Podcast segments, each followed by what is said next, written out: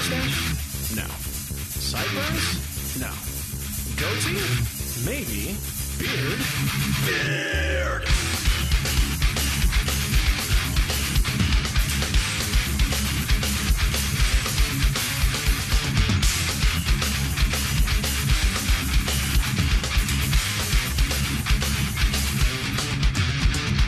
Do you feel alone? Do you feel neglected? Doing too well with the ladies? Well, I've got the solution for you. Low self-esteem? Throw a beer. Afraid to follow your dreams? Throw a beer. Are you lonely and sad? Throw a beer. You wanna look good and plaid? Throw a beer. Are you working out? Throw a beer. Did your car break down? Throw a beer. Ice caps melting? Throw a beer. Are you stuck in the middle of nowhere and you need to make an important phone call but the battery's dead? You can't find an outlet plug in your charger?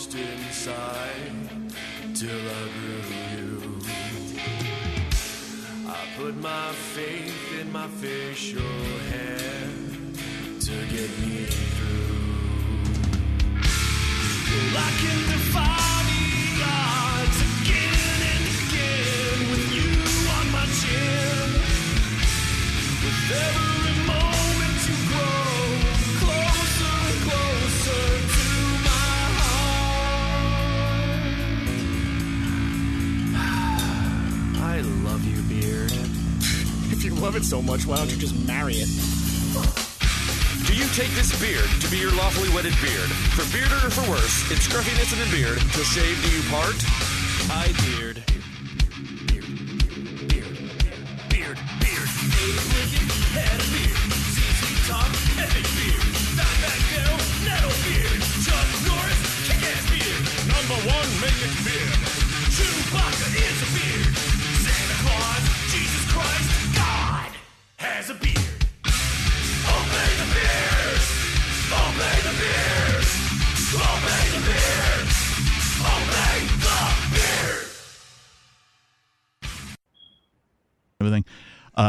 And they did not play the Fourth of July on the Fourth of July weekend, so you might be onto something. Yeah, those artist types think things go are like too on point, and it's like, no, it's okay to be on point because there's going to be an autistic guy in the audience too. Indeed, indeed.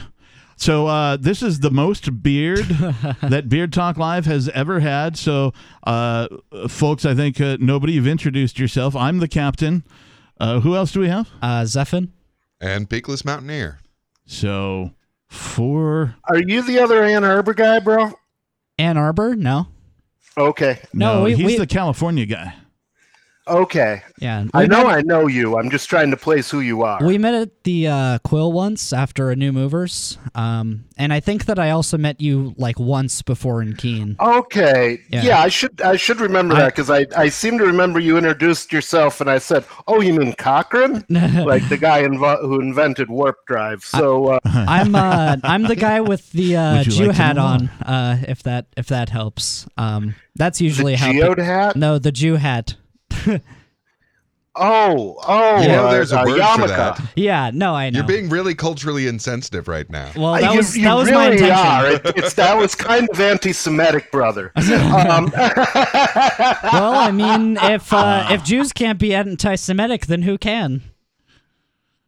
Well, uh, pretty much Nobody- Nazis, we try and keep them away. uh, I do have uh, a word that I Well, made up. Since we've- maybe nobody can be anti-Semitic. How about that? I don't want to be anti-Semitic. since we've uh, m- uh, brought up the word, uh, I made up a word once for a guy who is uh, doing these motocross uh, motorcycle races, the dirt bikes, right? The you know where they and so like he's wearing the motocross helmet, but when he gets done with the race, he takes it off and he's got the yarmulke, right? So I nicknamed it the Yamahamaka. because the motorcycle he was driving was a Yamaha. Uh, people also use the word uh, kippah, which is how you say it in uh, Hebrew, but Kipo. uh, kippah.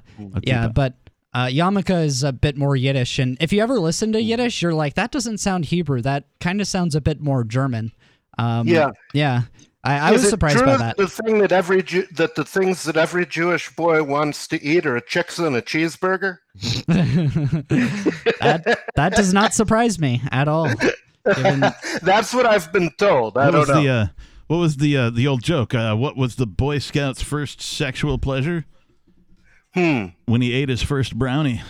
Oh, Yeah. Dang. I used to say I got thrown out of the Cub Scouts for eating a brownie. All right, I, I don't know if you guys will believe this, but according to my calculations, and by looking at the display panel of the device in front of me, there are no less than three people holding to get on this show right now. all right. So- awesome. Shit. Well, let them on because Yeah. we're going to be here all night. All right, Oh, yeah. in, in normal uh, Beard Talk Live uncensored fashion, Beard Talk Live, who the fuck is this? Hello. Beard Talk Live, Hello. Who the fuck is this? Oh wait, that was Lee. I said hello to. No. Sorry, you were you were trying to greet the caller, and I, I thought you were the caller. There's there's no caller there. Let me try caller number two. Fuck this caller. He's boring. Beard Talk Live, who the fuck is this? Who the fuck is this? You know who the fuck this is. Sounds like the major. There must be another motherfucker that sounds like me. I, there must. I, I sometimes I try you, to you do. You must have been happy when you got promoted, brother, because Captain Payne doesn't have the same ring. It sure doesn't. or Lieutenant Payne, right? It just no. Major Yeah, Payne. Lieutenant mm. Payne. That sounds. I mean, from what I know of lieutenants, that's somebody who's going to fall on his ass on a regular basis. Not somebody who's going to going to be a problem, but just you know, lieutenants. Gen- they've been to college, but they've never been in combat. So, Mm. I'm um, not talking to some fucking bearded bastards here. Wait, I You- believe you- Major you Payne Yeah, he has a- has a major beard, at least so I've been told. Yeah, I've he never says it seen drops visual to the evidence. floor or but something. if that's true, then like this right now is the most beard We that have Beard reached Talk peak Live. beard. Yeah, are peak people beard. able to video call us Uh, so no, we just you. can confirm their beard? No, just you. Okay. We're taking I'm them a on. silverback. Everything on my jawbone is gray. Yeah, he is. He's on the the- crappy all speakerphone the that sounds distorted and That we are progressed with. makes him sound more piratey, really, but like in a horrible tone. hey, uh, Major, can you take take it off speakerphone? Me already? All right. Oh, No, I is guess you that can't. better? Uh, Yeah, that- I think that's better. significantly better. Thank Is you. he still there? We've been through this before. Every time I call into your regular show, Oh no, you sound like shit during the regular show. we just uh, I thought he was drunk. the call- That's just his phone. the calls are just A little yeah. bit of column I thought he was either little drunk or column B. gargling semen. no, it was the speaker. I take it and I put it against. You know how you make an echo chamber for your phone because the speaker comes out the front and the back. Yeah, you become a libertarian and nobody else will talk to you. I was going to say, uh, Facebook does that for me. Oh, Hey, I'm I moved out here and I um I had a surplus of people to talk to. You know? There's like so many uh, liberty oriented people to talk to out here. It almost feels like you're drowning in all the people that you can talk to. It is a nice, refreshing change. Absolutely. I, I must be the first to say that I because. didn't. Oh, Go go ahead. ahead. Okay, well, uh, I I was surrounded by non-liberty people Mm. uh, out on the Ditto. West Coast, and like I have a lot of people that I call my friends, and they're still my brothers, and, and all that kind of thing. But by and large, I was surrounded by statists of every type and device, and so it was super refreshing. I'm like, oh man, other people out here are for freedom. Wow. I, I don't The- know anywhere else in the world where you when I- can get um you know liberty neighbors, which is what I have here. You know, like like literal next door neighbors. It's Yeah. it's just such a good feeling. Yeah, definitely got a complete contrast in that uh, heading back to Colorado for the week. oh, that's right. You went Yeah. home for a minute. And it's like, ah, I missed. Oh, No, I he miss didn't it. go home. He I went somewhere it. else. Now he's home. It's Mm, like yep. I mean, Good like, point. don't get me wrong. I spent plenty of time with uh, with uh, a couple of minarchists, Yeah. which is about as good as you can do out there. Well, it sucks because Yeah. Colorado used to be so libertarian. It used to be ranked number two or three on the Cato Institute rankings. Like, Used to be. yeah, I mean, South Park ta- takes place in Colorado, and that's got to be the most libertarian TV show of all time. Nobody. More libertarian than Rick and Morty, you think? Uh, way more libertarian. Um, I can't say. Yeah, I guess the first lesson, the first episode of Rick and Morty was such a tease about, you know, school's no place for smart people, which is God so true.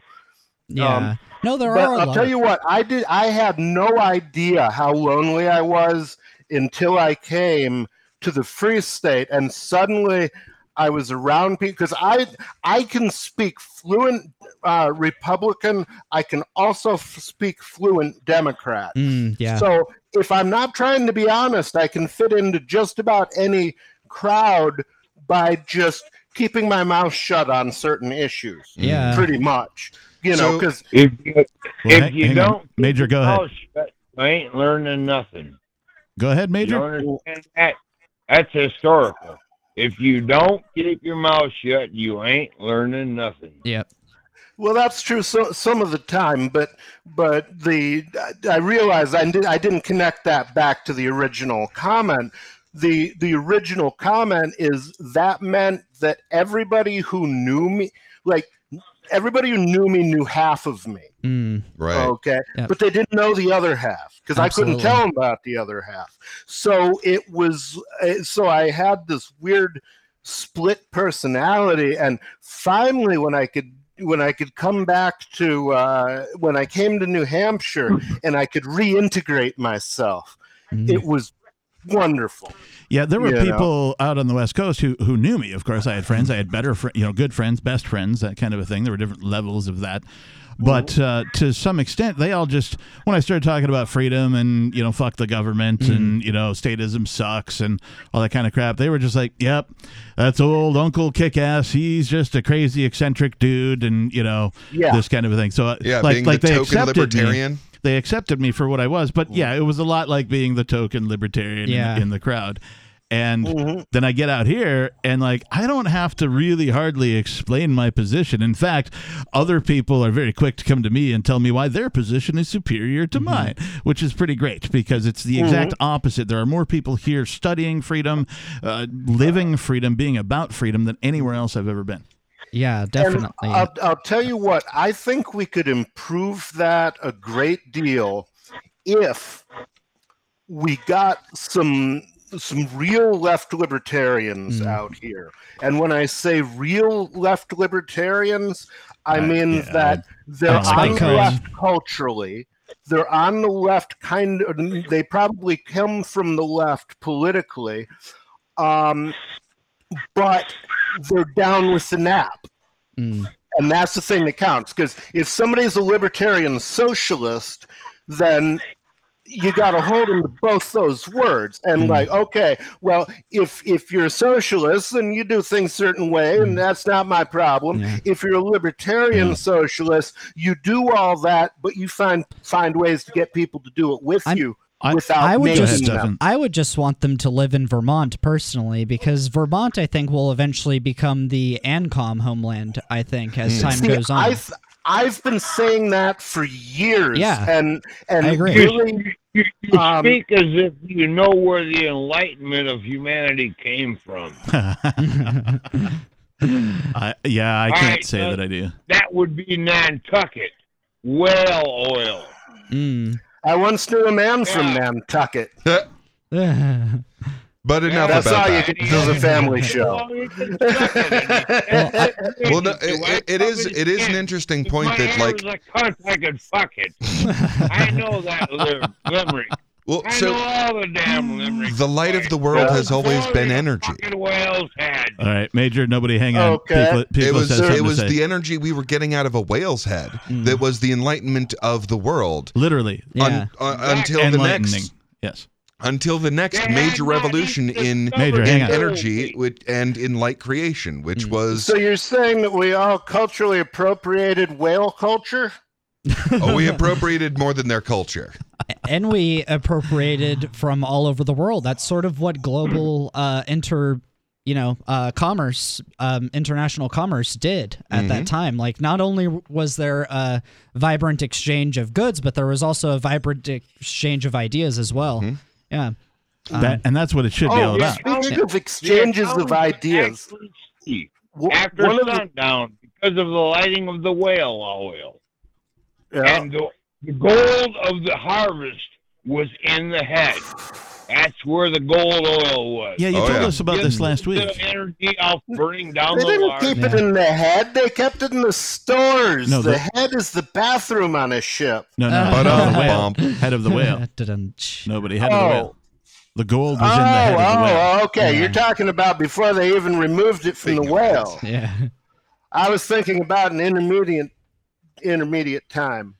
Yeah, so uh, so Ian, or not Ian, Captain, have you never watched that movie I told you to in the heart of the sea? quite honestly, I don't remember what movie you told me to watch.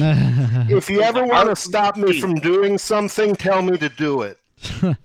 Just, just listen to me. George Melville's classic, Moby Dick, was made into a movie. Called Moby Dick. heart of the sea. And, dude, it, it's worth watching, What's the name of it? okay?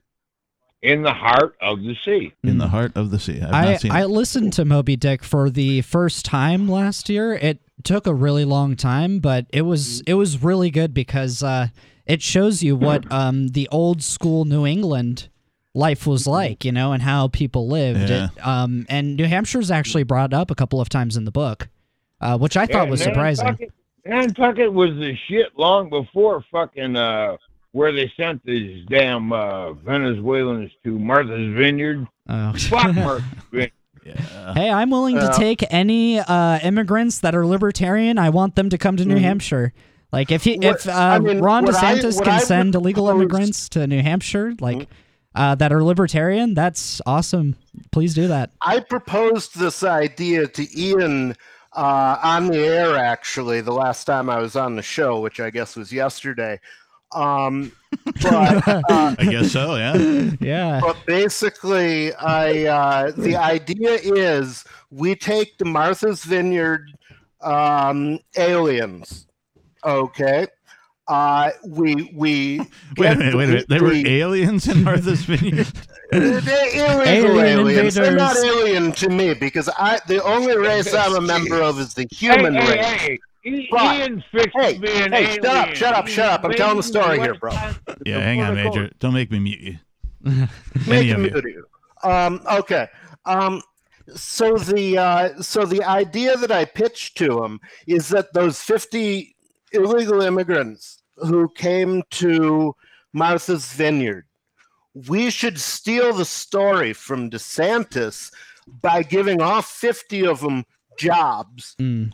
Including training, and the job is as a socialism debunker. Mm, Okay, and basically we then get the von Mises Institute mm, to send us, you know, not their not their most brilliant guy because I don't care what kind of books he can write. Yeah. Send us your real teachers, Right. your people who teach for understanding, not who are trying to expand the art. Right. Okay, and teach these people who have seen it and will immediately understand what, what once they've seen it so plainly up Mm. close that that if they actually find themselves in a comfortable welcoming situation Yep. which they haven't been in in a long time including when they were at home uh, and basically teach them why why Venezuela failed mm. okay and then their job would be to canvass new hampshire for us on That'd on a awesome. regular basis telling white liberals about and any other liberals you can find Mm. um, about why why Venezuela failed and Hmm. what they saw and what they went through when the state took their freedom to produce. All right. Let's uh let's uh, That's like the most heinous shit Yeah. that you can Yeah. do to somebody. agreed. Listen, You? Uh, let let's let On the Major say a list, thing. That's for sure. Major, Okay, go ahead, Major. I'm sorry. I, I just wanted to get that get that whole thought out as Well one said. I Yeah. I want to raise money for this. I want to really do it. yeah. You know. I want to comment on that after Major's uh, Do comment. you really think that people could be so underfed that they could not support a toilet paper factory? That failed in Venezuela. toilet paper. Yeah, yeah, one of the most. Everything. Yeah. The Seriously. thing is, Well- there's no Well, on, human on. on. earth who knows how tape how toilet paper is made. All right, hang on. There's Well, not a single person who can go from the tree to the to the fucking to, to the crack of your ass I think I know how without to some wipe intervening No, but hang party on. doing something that he doesn't understand. Nobody, And hang on, hang on, hang on. It's like a pencil. All right, I've I've muted the nobody. Sorry, man. I do After believe I multiple know how to attempts. wipe Yeah. my arse. What's that, Major? I said I do believe I know how to wipe my arse paper and no. Well, the thing is, they're literally standing on a gold mine. Yeah. So we used to back the dollar with gold, Mm. and if you Fuck have the dollar. and if you have literally the the the thing that backs the biggest currency in the world, and you still go broke. Mm. I mean, I, I don't know a better way of proving that communism doesn't work. All right, Major, Yeah. hold on. Nobody, hold on. Zephin, Um, you had something to say. Yeah. Uh, so I I think that nobody's point's interesting about having uh, them go around uh, to canvass and explain to the uh, liberals because I'm honestly really concerned about the liberals in this state because a lot of them have very libertarian leanings, but they don't know how uh, authoritarian their party is becoming. Like the Yeah. New Hampshire Democratic Party has been saying really extreme things like calling free staters like parasites and Yeah. termites and things like Oh, that I and know. then some, I've been on and then, Twitter and then in the and then thick of some of, the uh, supporters saying that free staters should be like exterminated and stuff like uh, Mm-hmm. they've become so authoritarian and like I've talked to Democrats when I was like uh, at a polling place you know doing some sign waving and um they're they're very libertarian on like issues like drugs and police On and like a lot of issues. right Yeah. yeah and a lot of these other things but their party just spits in their face on it like the uh, Well- the New Hampshire Democratic Party is the biggest roadblock to passing cannabis legalization Yeah. yeah And the all of the biggest cannabis bills have been passed by the Republicans like that those are the people that sponsor these uh these drug reform bills Don't. it's really wild Yeah. Ah, New well, I'll- Hampshire. I'll, tell you what. I really want to. You, you know, I've got a church, um, and I maybe I maybe I run my mouth so much because I, I need to start doing sermons again. But Mm. but I I have a, I have a church. Yes, you should. and Yeah. I'm uh, in in partnership actually with Lee, who is who is the uh, uh, I'm I am the uh, Pope. he, he is indeed the, the current pope. I am Pope Emeritus. He is Pope Oh, Emeritus. Oh, I didn't know that you were a pope. Oh yeah, Pope yeah, Oh, Yeah. That's yeah. I am. Peakless I am Pope? Pope of the Church of the Invisible Hand, Wow. of which uh, nobody is a member and emeritus pope. Dang, I should Yep. treat you I'm the with a lot more respect now. Now that you have a special title. Hey, hey, hey! I'm the Lord Reverend Doctor Captain our Kickass estimated- Buckshot Esquire, if you will. Ah, My name is so see- long I can successfully talk estimated over nobody in like two sentences. yeah, no, it's surprising. But you see, it ends with "if I will," so If it you- really differs to my my own. All right, Well, I mean, Nobody he still is by. an anarchist. all right, you guys stand so by. he does still want you Stand to. by. Uh, Beard Talk Live. Who the fuck is this? Beard Talk Live. All right, let's go to the other one. Beard Talk Live. Who the fuck is this? Well, can you hear me? I can. Who the fuck is Yay! I this? can hear you. Who the fuck is this? I don't know. Were there any technical difficulties at all? We do have technicalities tonight. Yeah, there there've been a couple. So far, they're all related to me not being able to mute people appropriately. I'm working on that. I mean, that last one was hilarious. I kept watching it because I was. Are you gonna like, tell us who the fuck you guys. are? Yeah, I'm uh, Jack from Ocean Oh, fucking Shore. Yeah, that's right. All right, hang on. Let me make sure. Yeah. Nobody, are you here? Did he say he was Pauly Shore? He's love jacking Pauly off Pauly Shore. What? Biodome was hilarious, dude. Biodome, uh, son-in-law, he did good work. So, fun fact: biodomes don't ever work. Uh, keep in mind, uh, Yeah. Major Payne is still on hold, and if he just hangs out there, we'll probably bring him back at some point.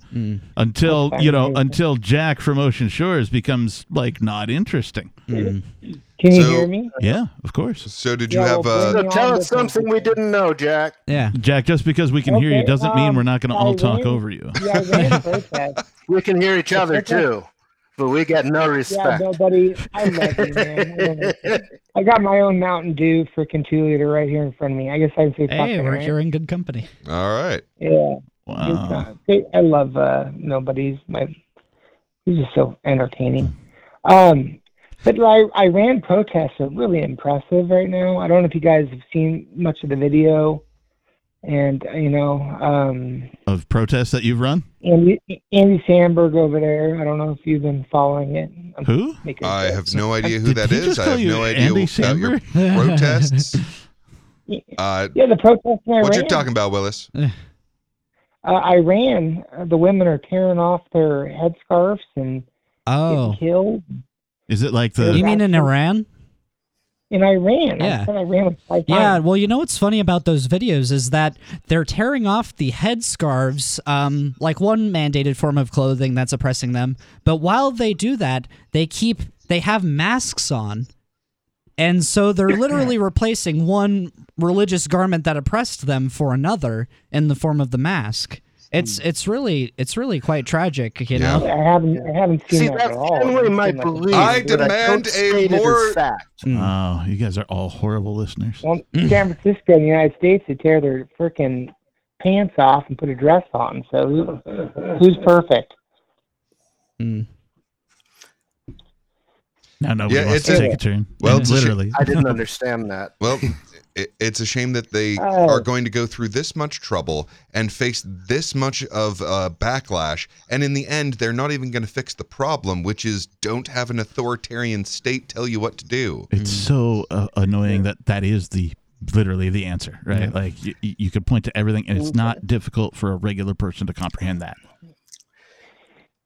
Well, most people are addicted to the power, you know. I mean, that's that's what it all boils down to. I mean, because even if they're not the ones in power, mm-hmm. they the feeling of voting makes them feel like, you know, well, I picked this power, and so it's sort of like it's working through me. Well, there's the other side of it too, though. I mean, why would they have the motivation to leave that garment on there? Why would they want to remain in subjugation? That's a good question. Well, because well, as long as they're in subjugation, they're not responsible for their own decisions. Mm. Nobody. They don't have to worry about See- doing the wrong thing. hmm yeah.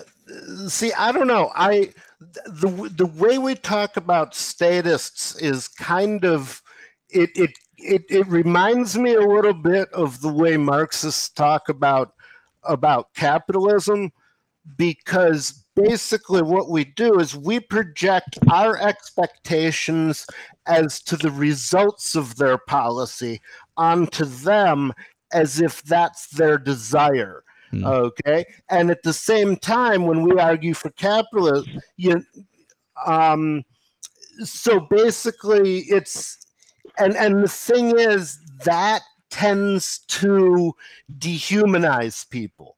Okay. Well, I mean, the makes it results- easy to look at them as not people, and as soon Well, that's what they the want, yeah. Government has to do to make you kill people is to make them not people in your brain. Right. So Mm, don't yep. do their work for them. Right.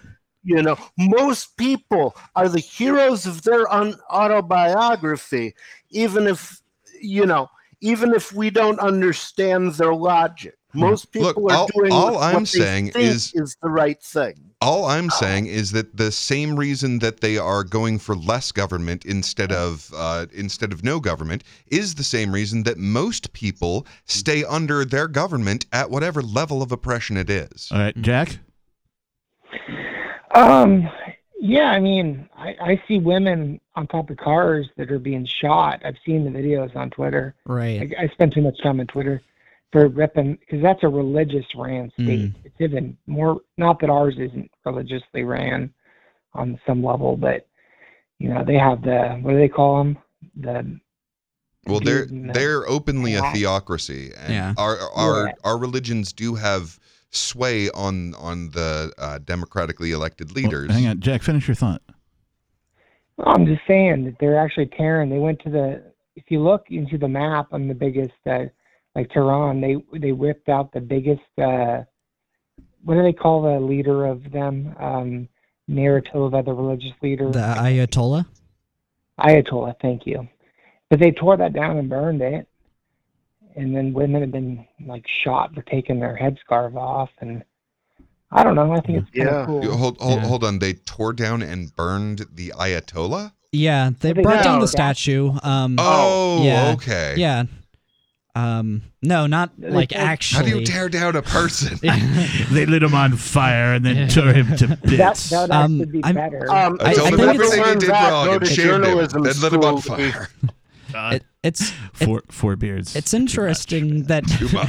it's interesting that uh, you brought that up because um, Iran used to be a very secular society, and so it kind of makes Oh, sense yeah. that they're wanting to throw off these religious like iconographies because they this is- isn't what they lived under. This isn't their culture. They're like they're being forced to live in a culture that doesn't align with them. It would almost be like if all of us lived in like a Christian theocracy or something, you know? Well, in some ways we do, but and in some uh, ways like we all worship the government.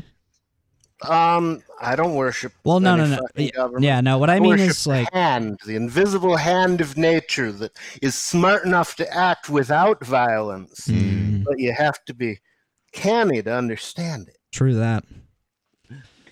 Jack. The hand works Yeah. in mysterious ways. before the Ayatollah took over, have you ever seen the pictures of the 70s in Iran? Oh yeah, no, I've seen those. They're they're very Western, very modern. Um, they a lot of people thought that they were going to be the next United States. Wow. Yeah. Yeah, it's amazing stuff. Religion, like, I'm a spiritual person, but religion ruins everything. Anytime Um, you put it doesn't have to. Yeah. an organization It- such as government or religion, It only It is ruins shit when it is combined with a monopoly on the initiation of force. Well, Well, and, that's that, and that religion in particular is pretty imperialistic, and so that's sort of why that resulted in that in that outcome. But here's a question for you. Okay, imagine a libertarian society. And and one of the problems of of people imagining a libertarian society is they imagine that only libertarians would live there. Hmm. And and I don't um I, I don't think that that's the case. I think in a truly libertarian society, if if somebody wanted to form a gang and, and submit to all its whims as you know, whether it was a sexual kink or a uh, or a uh, political kink. Sure. You know, we wouldn't stop them from doing that. Right. It's only when they try to force the religion on us Right. that we object. No, absolutely. We don't want to tie Not it to like their every church fucking because thing we else. don't subscribe to their affect me or my ideas. children, go for it. If you don't preach it to me on every freaking Revlon commercial, Mm. just do whatever you want to do, dude. Do whatever you want with your children, for fuck's sake. Mm. But don't try to teach my children to do it one way or the other, whether it's a Christian Oh, or the other way around. Yeah, I think that parental rights is going to be something that um, gets continuously talked about more and more because they're just stomping on it left and right. I hope so. I, and I don't mean I hope they continue stomping on parental rights. I Yeah. mean I hope that Get them out of schools. yeah, I hope that it blows up and reveals government schools for Oh, what they really are, which is indoctrination camps. Because I think the free market would expose the fallacy that you need that much schooling for a child to, you know, get the basic skills needed to go to, you know, study even further, like post secondary Mm. style. Well, and I think that the they one used to teach Latin and Greek in the elementary schools in America. Now they teach remedial English at Harvard. All right, hang on, nobody. Well, I think the one-two punch that has been keeping us all in their world, uh, in terms of the way that we see reality, has been broadcast television and government uh, public education. Yeah. And we are seeing both of those demolished before our own eyes. So, uh, broadcast television is going the way of the dodo. It's basically only boomers that still watch that stuff. Most of us, at least, uh, have streaming programs at this point. And uh, uh, public education was destroyed from the COVID lockdown. Oh yeah, absolutely. Like, the, the- and it still exists, but it's only a matter of time before it becomes terribly obvious that all of the people who are getting raised in their own home are way richer than all the people who didn't. If I could give you guys a uh, white pill, um, at least in New Hampshire, there's um, they haven't released any of the um, substance for the bills that are coming up, but they have released some of the titles, and one of them is uh, the Parental Bill of Rights Yeah. bill, and that was one of the best bills in the last session, but. This time, the primary sponsor on that bill is the Speaker of the House. And so See, I'm It's cons- gonna happen I, this I would not take that bill at, at first at face value, and here's why. Did you Um, read it? I, I have not yet, It's and so. I'm speaking of, of ignorance of any anything but the people involved. Hmm. Um, and and the thing is, not even the people involved, the party involved, and and yes, some of the Republicans in New Hampshire and some of the Democrats in New Hampshire are free staters and and they're anarchists, um, but or or minarchists or whatever. They're they're, they're us, but the uh, but the uh,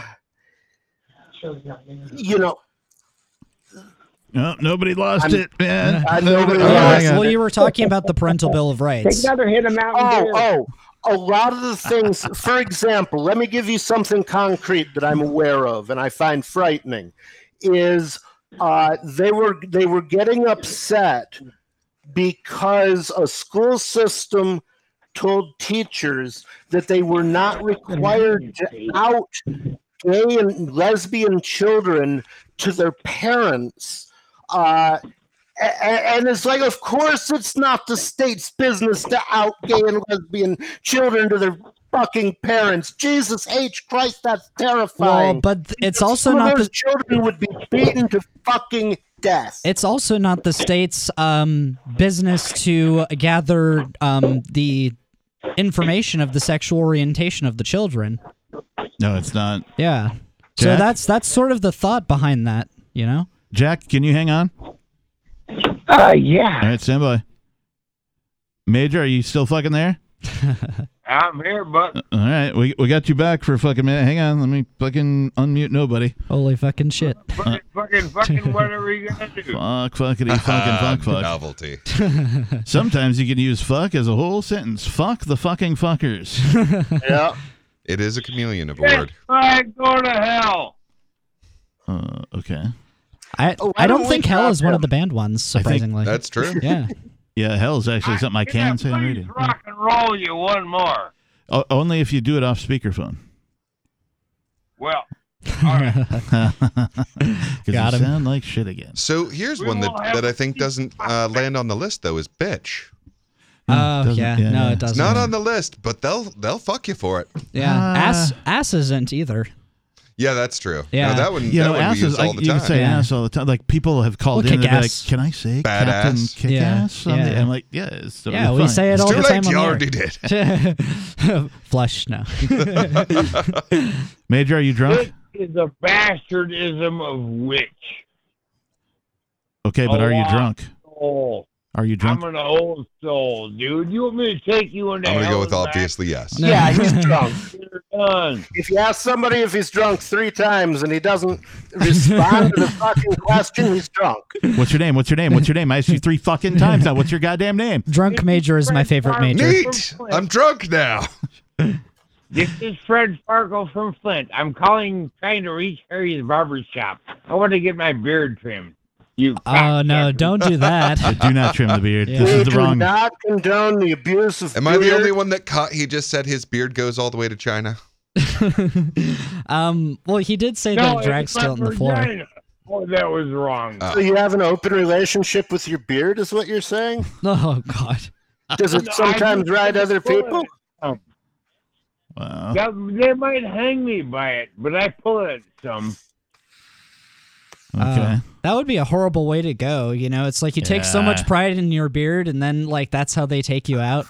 It's like sometimes I think about tragic. it and, I, and I'm like, man, if I get into like a you know a bar fight or something, you know, Yeah, somebody's definitely gonna be grabbing. Oh, without a doubt. beard, Yeah. No, this How is do this is one of the off, like- differences between warrior cultures. Actually, uh, so the Spartans always kept their beard short Mm. because theirs was like a straight up like army style uh, Mm. warrior culture. right. Whereas the Vikings, being a more independent, like your own honor kind of a thing, Mm. they would grow their beards. The uh, the Longobardians, one of the uh, Longobardians. yeah, long uh, long beards, and uh, it, Yeah. it became uh, Langovardian, and like they they were uh, probably the most successful Vikings. They like ran Rome for a while. That's a new Viking And- metal and band, they- the Longobardians. Yeah, and they had the longest beard, and it was grown as like a taunt of "I dare you to grab my Mm. beard." That's pretty based. Yeah, because it gave you a disadvantage Vikings- on the battlefield. were Mm. shit. Uh, Yeah. Let's go back to Oh. history. Major. We can't really hear you very well. back- Yeah, let's Remember drop the the- major. Drop the major. Well, sure. I don't want. I don't want to break him or anything. Oh. you know, Oh my god, he came back. It's like, the, All the king's bitch. horses and all the king's men couldn't put Major back together again. no, Major's drunk. Major's Well, on a major bender. Yeah, but this is the uncensored show, so Yeah. like that should He be could fine. be as drunk as he fucking wants. It's it's true. Fucking I just uh, a, a little bit of drunk person goes a long way for me. Um, there's a reason I smoke weed. I can tell you Par- partially, it's because when I drink, I sound like the major. I feel like Major's saying something while nobody's saying something, but I'm not He's able always to. saying something. It's It- almost like neither of them tell wants to stop talking, while We the other. don't. I, Or listen to each other. I, excuse me. May I have the stage? I'm willing. So many beards. I tell you more drunk than most people can sober.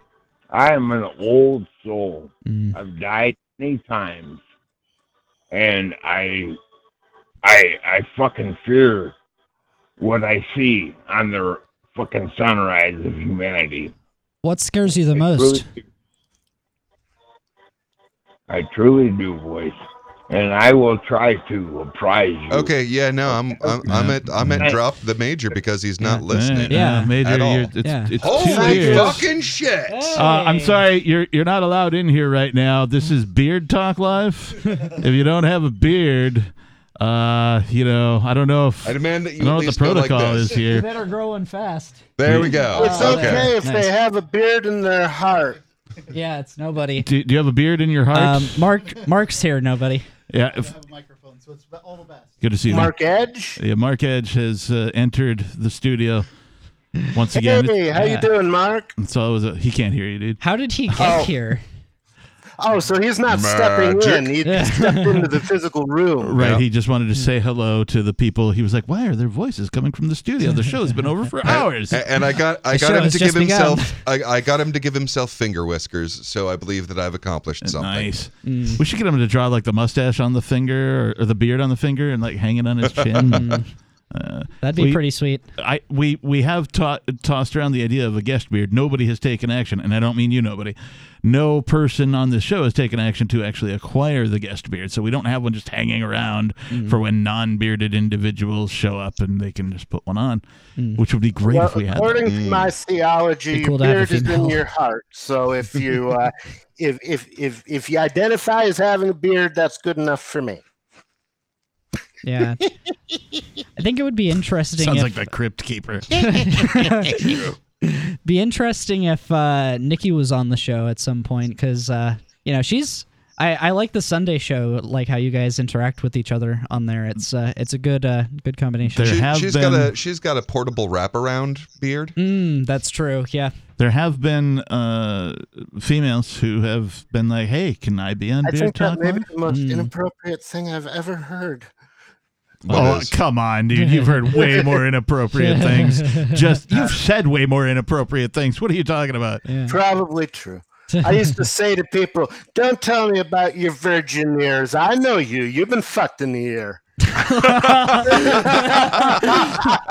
right, all right, hang on, guys. Hang on. Either somebody hung up and called back, or we've got a new caller. Beard Talk Live. Who the fuck is this? This is Liberal from Canada. Liberal, Liberal from from Canada. Canada. Hello, liberal. What kind? How do you use the word liberal up Uh, there? Is yeah. it like classic liberal or is it uh, communist liberal? Both. Mm. Okay. A small L liberal and a capital L liberal for the party. Mm. Okay. and that's interesting. Justin I two things Trudeau's to party, right? Yeah. Okay. Sorry, I, I So I just want to know who the players are, so I, it helps me evaluate what you're I- about to say, I which have- I'm going to let you say now. I have to ask though, liberal, before you you start in. Uh, do you have facial hair? I do. Fuck his facial. All hair. right. If- if- if- Silence, nobody. He's calling in to, to, to teach us about liberalism, he's got a beard. Yeah. That's that's He's my, uh, Fair point. So let's let the man speak. Wow, nobody telling people to I let people to speak. say- Nice. The first thing I wanted to oh, you got to skip the dishes there, I think. Sorry, I'm watching it live too. Skip the dishes? the first thing I wanted to say is the reason they're wearing masks in Iran is because they don't want to be identified on camera by the policing. Mm, that's a good point. Ah. Yeah, no, that's that's not a You bad guys argument. didn't realize that? I thought you just thought they were No. being cowardly. No, I thought that they did that because they still were like paranoid about COVID and stuff. Yeah, I thought they were like, well, Hey, I will I show my to go out hair, which is against the law, but I will the not show my. So I thought they were saying I will show my hair, which is against the law, but I will not show my face, which is against the law. Mm. No, I think they didn't want to show their face because that's how the law finds them. Right. Okay. Well, then that's a completely different situation. Liberal Like- guy, you had more to harder say. to find people without faces. Hang on, nobody. Let liberal guy speak. Liberal.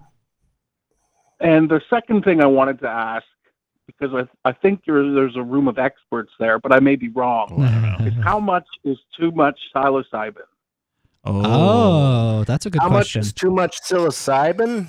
I think I would defer to nobody. Well- in this yeah. one. Yeah. Yeah. Nobody take Nobody. it You're the resident hippie. I ate a quarter. Uh, I, I ate an eighth of an ounce. I split a quarter of an ounce of penis envy with my girlfriend one time, and we put on uh, Jim Morrison, "An American Prayer," which is kind of it's like the last album that the Doors ever made, but. It's, it was like Jim Morrison was already dead, so they just took uh, uh, took audio of him reading his poetry and put music behind it so they could make make music with him one more time. Mm.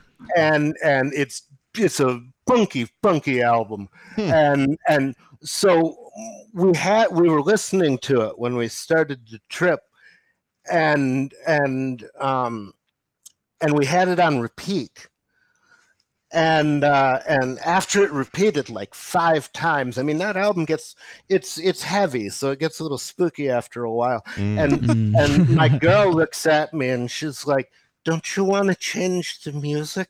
And I said, "Yes, I do, but I don't know how." that is too much. That is too much. Yeah. Yeah.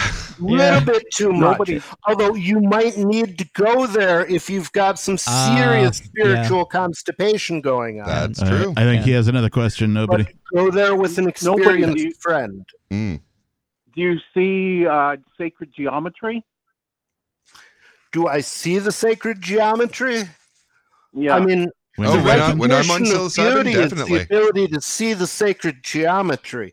Um, but to what extent am I conscious of it mathematically? Not not very much because I try not to reduce as as a computer programmer, I have a tendency to reduce the world to equations and I try to fight against that um, so that I don't become intolerable socially. well, I'm going to drop.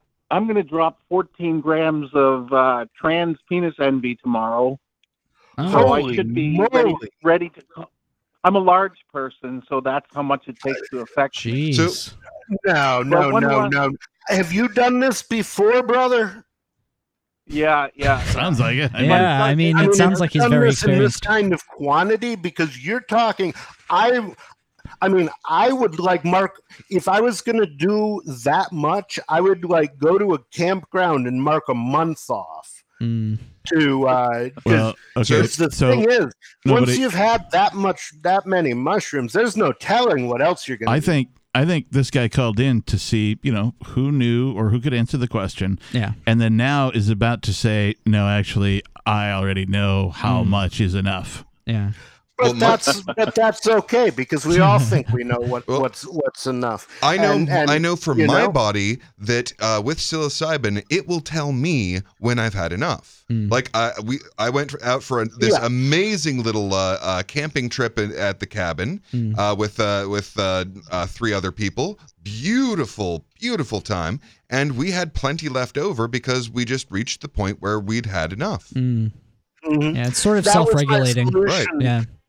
After that that that uh, that uh, slice of, of penis envy, which is powerful, Mm. and and he's talking about taking twice that much.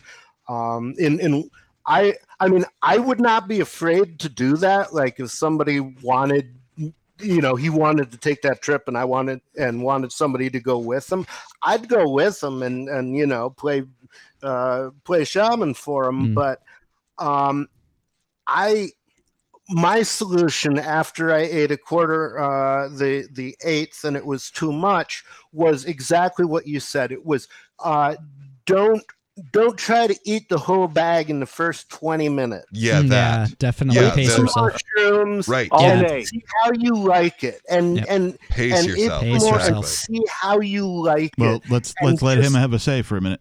yeah go ahead It's going to be an all-day vacation. Mm. hmm That's how That's you do it. that's a And fact. Yeah. 14 grams well, that's gonna happen whether you want it to or not. It's. But how long does it? How long between drop? How long does it take your brain to recover? Well, you've done it before, wouldn't you know? Yeah. well Not. I I mean- mean, not. I dropped a. I dropped it. I ate a chocolate bar yesterday, an eight-gram chocolate bar yesterday. Um, I, I always have to pencil a weekend away for it. So Mhm. like a day for the trip and a day to recover. Mm. Yeah, because a lot of the time the your your uh, I mean the reason for the trip, or at least the reason for my trips, is to have an epiphany, and sometimes your epiphany comes during the height of the trip, but sometimes it comes the next day when you look back at the trip and you go, "Oh, that's what it was trying to tell me." Mm. you know Yeah. because the the whole thing is the the point of of dropping mushrooms is you want to be able to look at the world like a crazy person does because sometimes crazy people see things we don't Mm. but you know you uh it, it's a nice place to visit but i wouldn't want to live there Amen. Hey, liberal guy, I hear you. li- liberal, hang on, hang on, Um, because Yeah, there's just- there's somebody else calling. Go uh, to get on to um, uh, nobody's point. Um, oh, could you just repeat what you just said, like at the very end? Nobody. No. Almost certainly not. What was I talking no. about? I don't think he has any And next caller. Uh, Beard Talk? Live. Who the fuck is this?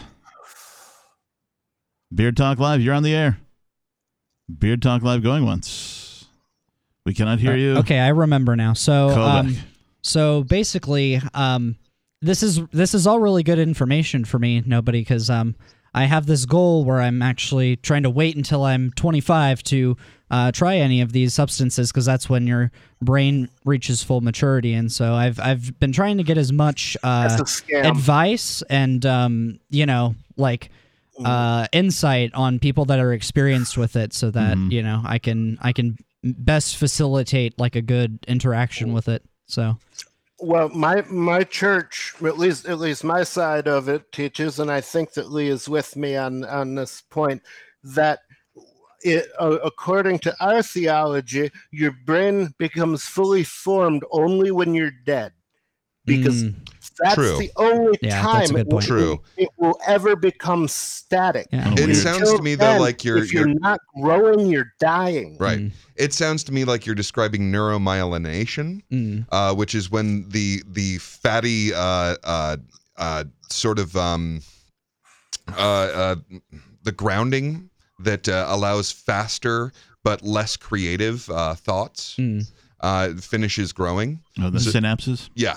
Well, so so you've you've got this. Uh, it, it's actually its own particular kind of cell Mm. uh, that grows around the the axon. Yeah. Uh, The so the wiring. Yes. Yeah. So uh, your axons and your dendrites Mm. uh, are your wires, right? I thought those And- were two like different metal bands. and uh, the axon They're is the is the side too. that, that that stretches out, right? Mm, yeah. So you've got the, these separate cells that like go around Mm. the axon so that it, it works as insulation. That's the word I was trying to, to to think of. Mm. Right. So the the effect of that is that your decision making is much better Mm. and your worldview is much more solid. Well, yeah. But uh, and you think a lot faster. Yeah. But the downside is that you have less creativity. Right. So I've I've heard these things before. I've heard um, people on one side say, "Oh no, you need to do it before you're 25 so that it can change your brain chemistry for the better." Mm-hmm. Um, but then I've also heard from other people, "Oh no, we don't know enough information about It's it yet. amazing You should to wait me until that- after that- 25." Well, like when I was and- 25, nobody would have even not nobody, but no person that was my age and in my school or that I knew at that age Mm-hmm. would have even been knowledgeable enough to like know that there's a choice to be made as to whether to wait or not to do a thing. Mm. Yeah. Like, like well, it most was just people are about still children it. when Yeah. they grow up. Yeah. You know, I mean, like most people, it's so funny That's that everyone ev- everyone pretends like they're adults, but I think that we all have like a bit of our child side in us still. You know, and I don't even really try to fake it. Yeah, I'm, seriously. I'm a 53 year old teenager, and I'll probably be a teenager the day I die. I I keep hope telling I everybody. I'm 12. yeah. So I'd actually like to talk about a word. Oh, word. did you hear the Biden speech clip where Which one? this woman walks into the Yeah, fucking and it's not going to happen. Yeah, I don't I don't really want to talk about Biden. Fuck that guy. Yeah. Okay, so I'd like to talk about the word neoteny. What the Oh. fuck is that? Neoteny. So neoteny. Wait, hang on, hang on. Before you go any further, nobody, do you know what neoteny is? Um, I, no, but brevity is the soul of wit. Neoteny, then. So neoteny is when you hold a youthful trait over into later life. And the reason that humans are the way they are is because the neotenous trait uh, of apes having large heads when they are very young has been held over for our entire life. I have both of those. So there are a lot of ways in which, yes, I'm 12 our- and a large noggin. right? but yeah, there are a lot of ways in which die if I our our learn development is slowed down. Mm. So the idea of actually waiting for full development is a really wise idea, in my opinion. hmm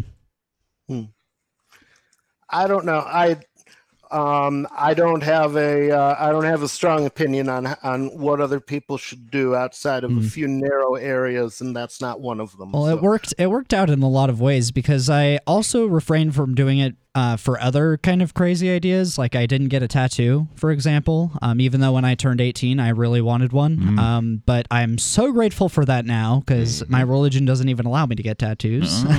um, and then Not even a religious What's tattoo? religion? um, I, I'm a I'm a Jew. Okay. Yeah. Nothing Um, wrong with that, bro. We we we lo- anybody who loves liberty, we love you. Oh well, yeah, absolutely. Well, the Jews Jews comprise like forty percent of the Free State movement, so it'd be pretty hard to, uh, you know, That much, yeah, really? somebody Well- tried to call us anti-Semites, and I said, "Oh yeah, the followers of Ayn Rand, Murray Rothbard, Mises, Ludwig uh, von Mises. Ludwig von Mises, Right. all of them Jews. Yeah. Milton Friedman. Jew. Milton They Friedman. were all Jews. We're followers of Jews. We're practically Jews ourselves. Yeah. For Christ's Well, sake. we're the chosen people. We're the chosen people trying to establish a homeland in uh, the great, um, the great promised land of New Hampshire. So it is written. I written. wonder Yeah. if we're going around about it the wrong way, though. There, there's a there's a different way to approach this. Let me guess. You start a coin. no, no, it doesn't even. That's well, how you would always involve a coin Okay. eventually. Damn it. Quit jumping ahead, Captain. Sorry. That's step five. My bad. Basically, um, shit. I All right. Well, that's all right because guess what? Beard Oh, Talk Live. Who the fuck is this? Who the fuck are you? Oh, it's the Uh, major. Hang on, Major. major. Hang on. I just want to make sure Oh, we don't have another another I don't new think caller. we should have double callers. I think Beard Talk Live. Who the fuck is this? Uh, this is Jack again. It's Jack again. How again. you guys doing? All right, hang on, hang on. Okay. Beard Talk Live. Who the fuck is this? Beard Talk Live. Who the fuck is this? All right, so I'll drop that one. I All so you got two choices, Jack or Major. Um, hmm, Let's I go with uh, Jack. yeah, Let's go Jack. with I Jack. think He's yeah. better at listening. Yeah, I agree. Jack, you've won. You've won the uh, the bearded vote. Uh, Jack, do you have a beard? Did we ask you that? fuck his yeah, beard. dude, it's grown in. Yeah. Oh, nice. Yeah. Is it? Is it? I Are you in like whisker music. mode, or is See, it like the full thing beard? is, pretty girls don't have beards, and I don't want to do a show that, That pretty is girls not true at all. That is not- is we not need even to- true We on this show. That, that You barely have you, you barely have more hair than I do. And I Our first show, Olivia called in and gave herself a beard. That's true. Wait, is Olivia? Um, I've never seen Olivia before. no, but she at least like wrapped her hair on her face and on her chin while she talked to us. I haven't She seen her, me a but she's picture. clearly She's- somewhat she's a- beautiful. yeah. She's Has just nobody cute met Olivia? button. Well, there you go. Yeah. So apparently she's beautiful on the outside as well, and she has a beard when she's on our show. That's and nobody true. didn't you say earlier that it's only important if they identify if with having a beard, whether Quite they have a so. beard or Mm-hmm. not. Um, Yeah. yeah. that was my that was my earlier All attempt right. to try and shift the focus, but My All right. pronouns are beard mustache.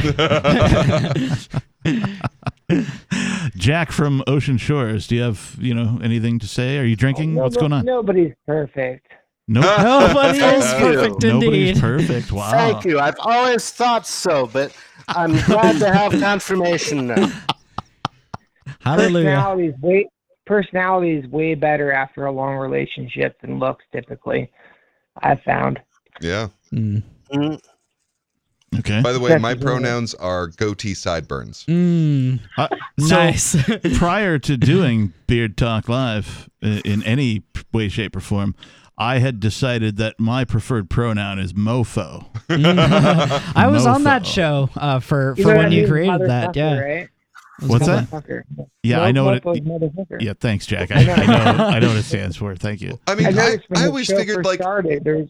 Go ahead. Sorry. I- I figure if you're going to extract a social interaction out of someone, like get the best thing you can. Like, Yeah, yeah. wait, you get to, I get to pick any fucking pronoun I want. okay, my Lord and Savior, Well, like the good. God King. So everything that's mine, you have to refer to as the good. so now that we're on Beard Talk Live, the uncensored version, right? I that can would be I can if now you were a say drug dealer. I can now say my preferred pronoun is motherfucker. Mm, nice. yep. But because I was Oh, on. Now is that Radio. mother slash fucker? No, it's one word. Okay. Yeah, hmm. no spaces. That's no, the one word. And also, Motherfucker, you, motherfucker. So motherfucker, motherfucker is what it would you be. don't capitalize the F either, like some of these trendy internet companies like to do, hmm. and they smash the words together. They capitalize one letter in the middle. You don't do that shit. It's That's just capital M case. and then other fucker. So then he and his would just be the same. It'd be Like like, yo, word. motherfucker. Oh, so it'd be motherfucker, motherfucker. motherfuckers. Yeah. What's up, motherfucker? His pronouns are motherfucker, motherfuckers. Oh, okay. It'd be That like, makes yo, sense. mofo. Yeah. Like I'd be like, I, what? I want to get white people calling each other cracker. Who's that? What's up, my Showtime, cracker? cracker. Nobody. Yeah. I have a uh, an idea for a uh, a, a brand of crackers. Uh, it's spelled apostrophe SUP. And then they're just saltines and they're at the bottom shelf of the grocery store. So when you walk in and walk down the aisle, you can be like, Sup, crackers? I I bet it have would sell. crackers Now we can already do that. I like uh I like when Jews uh do what you were talking about uh nobody where it's like oh what's up yid or just like other uh other terms that uh What up, sort- bro? yeah exactly um like it it's it's fun when other cultures make fun of each other you know i think that that's what makes us human is like when we laugh at each other that's when like the most beautiful things happen that's why If, uh, i'm so sad And that comedy's dying you know because each it's so other. important That's what up, Mahib. yep I watched uh, Blazing Saddles with a friend of Oh, mine. I love that black, movie. Yeah, it's a good movie. Uh, in in the in the eighties, and it was like, you know, it was it, being able to laugh at that, and both of us laugh at it, and Mm. and it's just like, yeah, weren't they stupid back then? Ha It was a better time. yeah Like It- we were actually we were actually getting to racial unity. yep Man, well, we were and, and that's what they had to destroy. Mm. Yeah. but but the thing is and and so basically wokeness i've decided is what happened because you know you remember back in the day the last people left who were the racists Mm. were these fucking humorless idiots hmm Mm, yep. Okay well wokeness is what happens when the humorless idiots figure out that racism is a bad idea and try to explain it to the rest of us in their own special way um I, I you also know the, the the thing that shocked me visiting a liberal city is that like all the all the racial segregation. Like there Mm, yeah. used to be like you know mestizos and Europeans would hang out together, I'll- I'll and give, like uh, nah, they're all in their own little groups I'll now. give the Seattle, Washington area a nod towards the mixed cultures Mm. because, unlike like uh, I grew up in Wisconsin, I'm very familiar with Milwaukee, Wisconsin, a very segregated city. Mm. Yeah. Uh, Chicago, also a very segregated city by race, by ethnicity, Mm. by you know many different things. yeah gang affiliation Seattle, Washington, however, being like one of the things that attracted me there before I was of the mind of freedom. One of the reasons I wanted to go there, outside of the fact that there was a boom in music scene in the mid '90s, um, was that it was one of the youngest places and it was one of the largest melting pots as far as cultures and races and all that kind of stuff goes. And I'll give that area this much credit and to say that it is like the most non-segregated city I've ever been in right now, and that's in the United States. Right, uh, I've been to a bunch of different cities, but as far as that's concerned, there's little pockets here and there that you could consider. Say, but by way of comparison, probably a fifty percent reduction at least compared to all other major cities. I, I felt like uh, where I lived in the Bay Area was very, very diverse. Like um, the um, I've been told that I uh, haven't yeah, visited the Bay yeah, Area. Yeah. So um, at my school, um, the uh, highest uh, ethnicity uh, were actually Asians. Uh, Yeah. So it was like 33% Asian, about 30% white, um, and then like they smoked all 20%. the weed Uh, what'd you say? They smoked all the weed He's making a The joke on the highest ethnicity. Uh, oh, oh okay Yeah. Oh, wow. No, Crackers yeah. are always I the caught it. highest ethnicity where i went oh well, they def no. These were some straight edge Asians. Straight- well, some of them were some of them were into it, but it was it was kind of a minority group. Yeah, they were mostly a- in drama and, and music and stuff. There's a lot of that in the culture. Yeah, Like they are really good at like putting enough pressure on their kids that they don't ever smoke pot. right. Yep. Yeah. No, they're and and I But they think that it's suicide. it's well, yeah, yes, exactly. They do commit suicide at a much higher yeah, rate. that that cannabis is probably one factor for the increase in suicide, but another factor is probably just like all work and no play makes Jack a dull boy. You know, like yeah, or- you need Yeah. multiple Well, parts that's to your much- life. it's it's saying the same thing more or less yeah, All right, let's let's go to uh, let's go to Jack for a minute. Jack. yeah, Jack. Um, I I had a point. I want to talk about Marvel, DC versus superpowers versus superheroes Really? Why would you want to talk about that? because it's super fun. It's like the most popular thing in the world right now. it's Maybe true. you. Only No, There's the- only What's one. talking about? it's talking- He's talking about comic books. yeah, comic book movies oh, like uh, oh, Avengers don't shit. Endgame.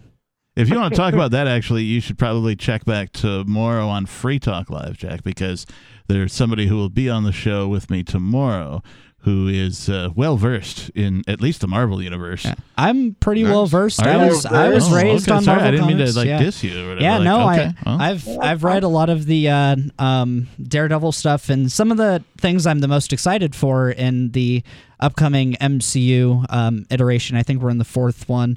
Um, is that uh, I think that Daredevil's actually like going to get his own movie, and it's going to actually be good. Because I don't know if you guys saw the original one with Ben Affleck, but it was uh, it was not very well done. No, no, but the the f- season one. Of Oh, the, of the Like show. Yeah. Oh, Oh, yeah. God, it's yeah. a wonderful Rogen. show. I don't know if I'm on right now, but Yeah, Seth you are. Rogen Green Lantern was terrible too. Oh yeah, Oh, definitely. Green Lantern was awful. Yeah, which sucks because he ends up being so hilarious as uh, Deadpool. Which yeah, honestly, it, it added a little bit of extra spice. A Mm. that that the like uh that the Fox uh, owned Marvel version of Deadpool was so fucking awful. right, exactly. They had to completely retcon him because they realized how big of a fucking mistake it was. Yep. And B that uh, that uh, Green Lantern was so fucking awful. Well- the fact that those were bad Yeah. made that movie even better, and that makes it all worth it to me. 'cause Mm. Oh, absolutely. Deadpool is like the the one of the it's the was most important bad. comic book movie that I've wanna ever seen. Yep, absolutely. Soundtrack is amazing too.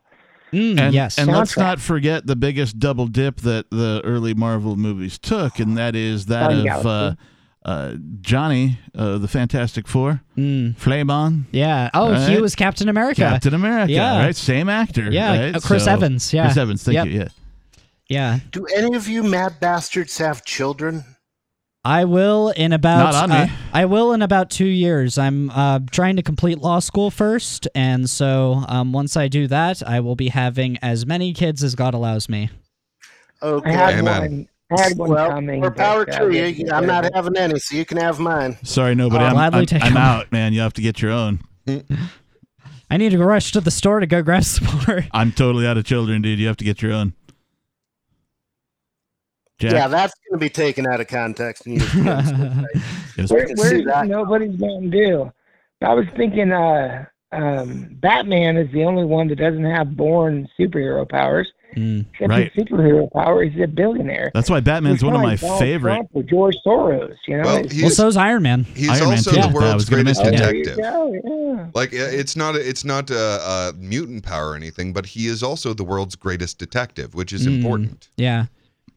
Uh, there were there were some uh, on YouTube. They're called death battles um, in between uh, um, Batman and uh, um, Iron Man, and Iron Man wins surprisingly. I, I thought that Batman would stand a chance, but Uh, I mean, No I would way. think Iron Man would win just based on uh, the but armor alone. you can't break So- the bat though. So here's my thing about Batman. Like he has plot armor that is unbelievably thick Yeah. because he has literally considered every possibility. Yeah. He has a way of killing every single superhero ever Mm-hmm. because of course he does. He's Batman.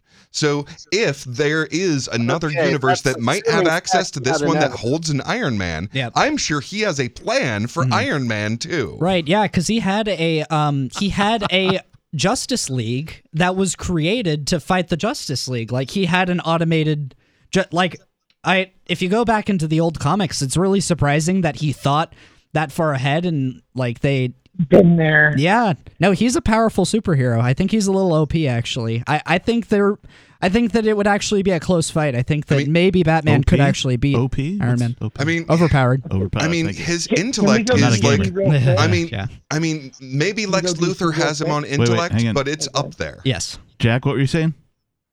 uh, DC, let's go to uh, Superman.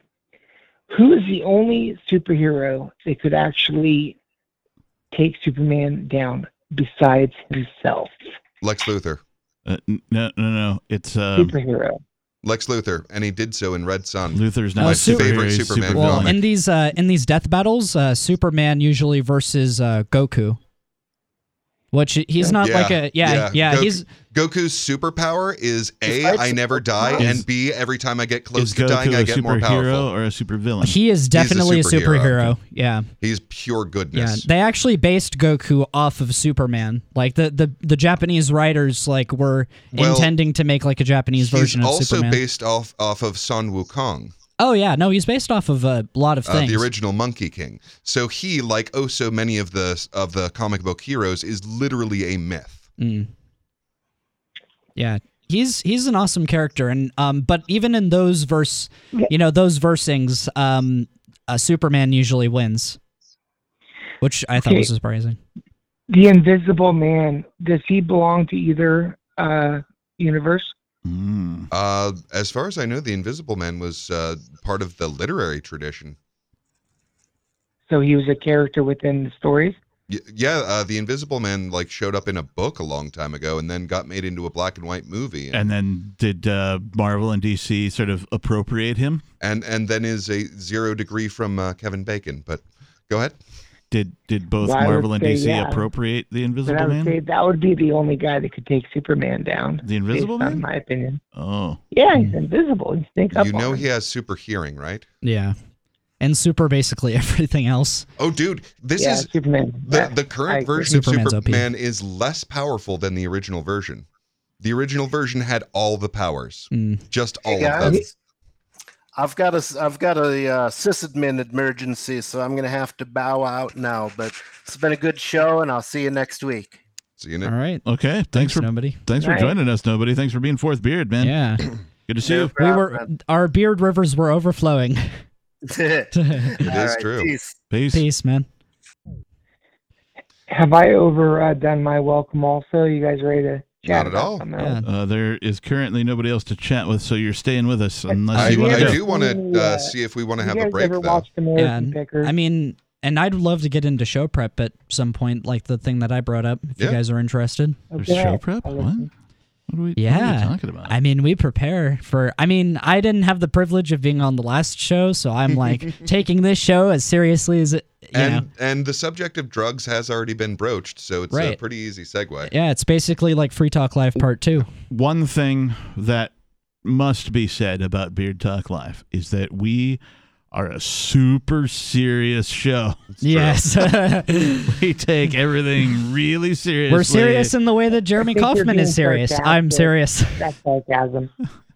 I Are would you never be suggesting that he's not in the way of becoming a reptiloid alien superlord overpower? No, of course, of course he is. that exists. He's going to be our next overlord. You're right, Jack. Thank It you. does exist. Yeah, Jack says it exists. I was beginning to question your faith. hey, well, we got him on the ballot. Anything's possible. right? Jack. When are you Hey, coming to New hang up. Hampshire? I'm gonna grab a beard, so just keep on talking. You're gonna what? Marvel DC. I have, to run in the house for five seconds to grab a beer. Um, beer. I say we I say we take a break. Well, we usually I'm do that at you know in like three minutes. Oh. So Oh, the show ends. yeah, or we could do it now. Let's just do it now. Yeah. Let's just fucking do it now. Yeah, not when the show We'll do ends, it not in live. minutes. We'll do it Fuck live. it, we'll do it live. Are you ready? Are you ready? Ready? I'm ready. Yeah, hang on. Let me see if I can see if I can do this the cool way. Or not. I don't know if I can. We'll do that. And then we're gonna do. I think that that might get us there. And then we'll do. Oh, we'll do a fancy fade out of the music, so it just gradually sort of disappears, and then can can we're still there. Wow, neat, man. All right, all right. I'm not. I'm not sure how I pulled that off, but uh, yeah. Part two of Part episode two. six of Beard Talk Live is now in session. Uh, we haven't told anybody the phone number, but it is on your screen. The only way you're hearing us is likely if you're on the internet watching. But it's 603 283 6160. I'm the captain. Who are you? Zephin. Who the fuck are you? Pickless Mountaineer. And that's who the fuck we are. Uh, nobody has bid us good evening. He had a thing to do, admin emergency, he says. So, Mm. you know, that's fine. So I had some show prep for tonight. Um, I don't know if we'd be able to talk about it right now. If this was a good time. Uh, I, I'm not doing anything else. What are you doing? All right. Uh, so Drugs. That's what I'm doing. Drugs. That's what's on the Drugs. menu. so uh, earlier in the er, uh, last segment of Free Talk Live, Previously uh, on. on Free Talk Live, uh, I told you about that character that I invented. His name is Previous Leon. Mm. He's you already know his name because you Yeah. heard him a billion times. Yeah, exactly. He's the star of every show. Every show. and the Um, greatest of all superheroes. Mm, yes, indeed. Previous Leon. He's also the former version of himself. Yeah. Um, and so, um, so there's uh, there is a whole country that has actually decriminalized all drugs. Did you guys know that? I had no Uh, idea. Is it Yeah. Amsterdam? Uh, no, it's a whole Right? country. No, so it is Portugal. Wow. Portugal is the first country, I believe, that is in Europe to decriminalize all drugs. So I hate to say this, but I honestly forget that Portugal's a thing. Like most of the Ah. time, I just like I, I I know I know it's different from Spain and all. It just like they never show up in in like world events. In another area You know, they're of my not life. fucking things up across the globe. That's so I just forget that they exist. I like that they mind their own business. I know. Yeah. In another area of my life, the uh, Zimbabwe came up recently, and I was like, I don't remember the last time I heard the word Zimbabwe, much less anybody mention it to me. And so, Yeah.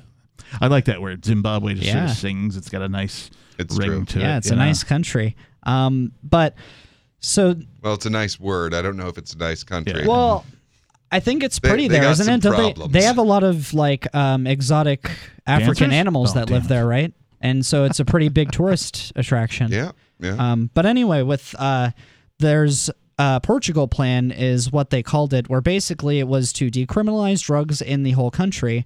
And um, I have something from an article over here. It's uh, on the Transform Drug Policy Foundation. Uh, it's entitled "Drug Decriminalization in Portugal: Setting the Record Straight." Um, so in 2001, they found um, the Portuguese death rates uh, for drugs were similar to the EU average.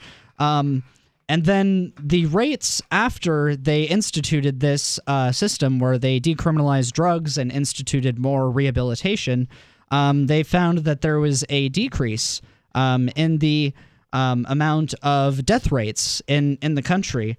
Um, and the proportions are pretty interesting.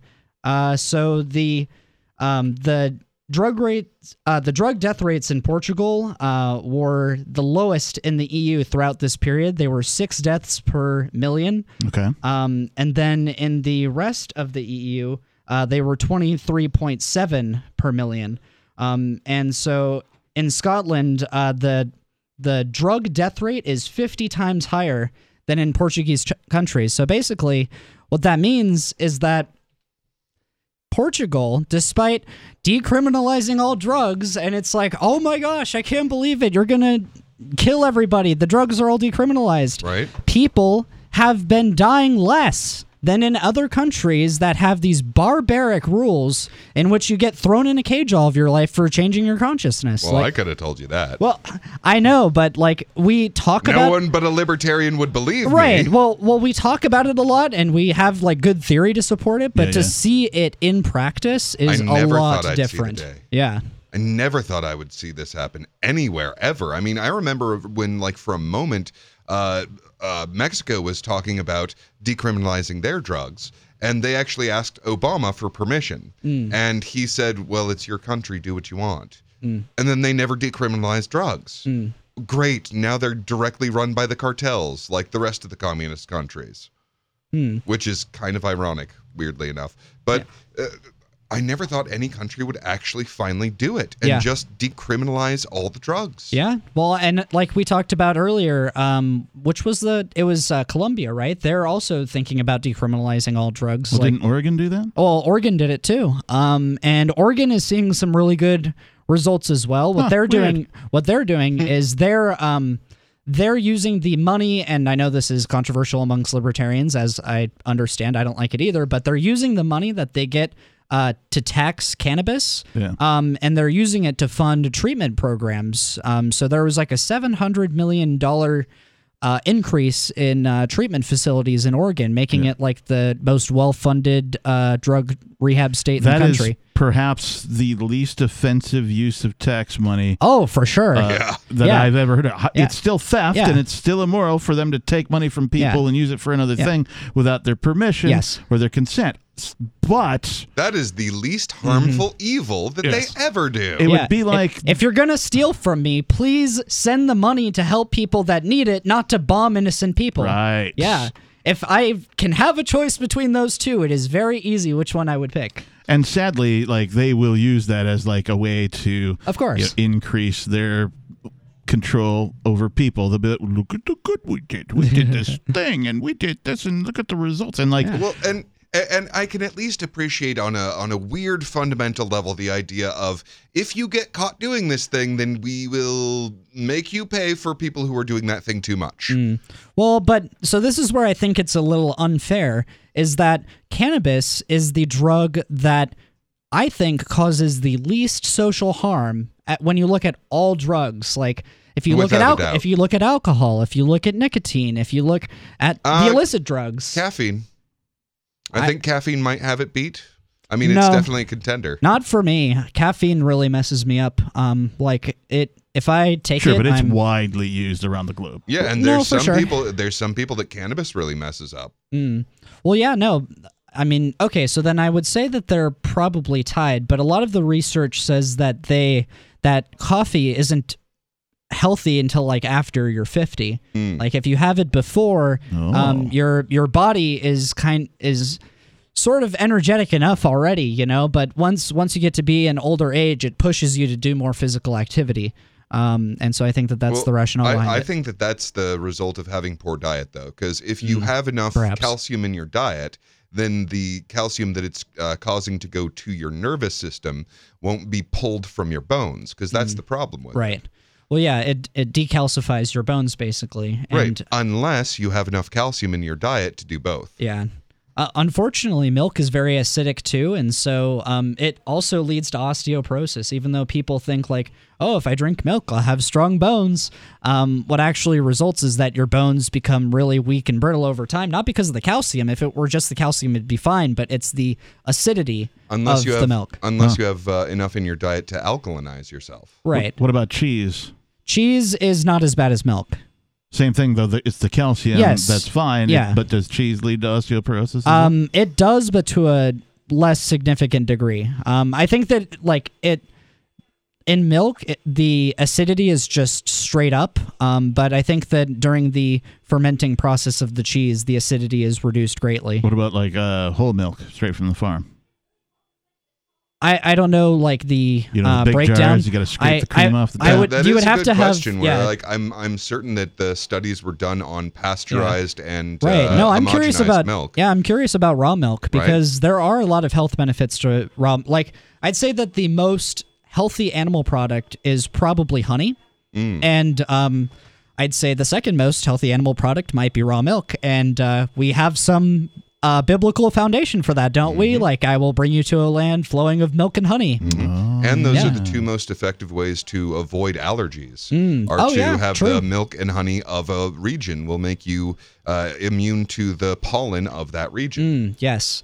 Um, and there are some, uh, I don't know. I guess there are some bacteria that that's in milk that might add diversity to your microbiome. Oh, or something. absolutely. No, Yeah. that's that's uh, the biggest difference that happens when you drink uh, raw milk. Mhm. So when you pasteurize, you kill everything that's Right. in it. Right. Where the Ah, thing is, like, pasture. yeah. So like humans suck at digesting almost everything. yes. Whereas the the thing the bi the, the little biological creatures that are on all the food are really good at digesting that Yeah. food, and they're perfectly happy to live inside of us and digest food for us. Yeah, the irony is that uh, people use other things to aid in the digestion, and I'm speaking specifically of yeast. Mm, Right? yes. One of the uh, the best uh, tenderizers of any kind of meat product is just put it in some beer and let it sit Right, for yep. a couple hours overnight, that kind of a thing, and boom, it's tender. Oh yeah. Right? Yeah. It's just it's just how it is. But yeast is an organism that is Yeah. like literally feeding on the the sugar inside of the beer, Yep. and that's how the alcohol is created. So uh, we use other creatures to help us aid in our own digestion.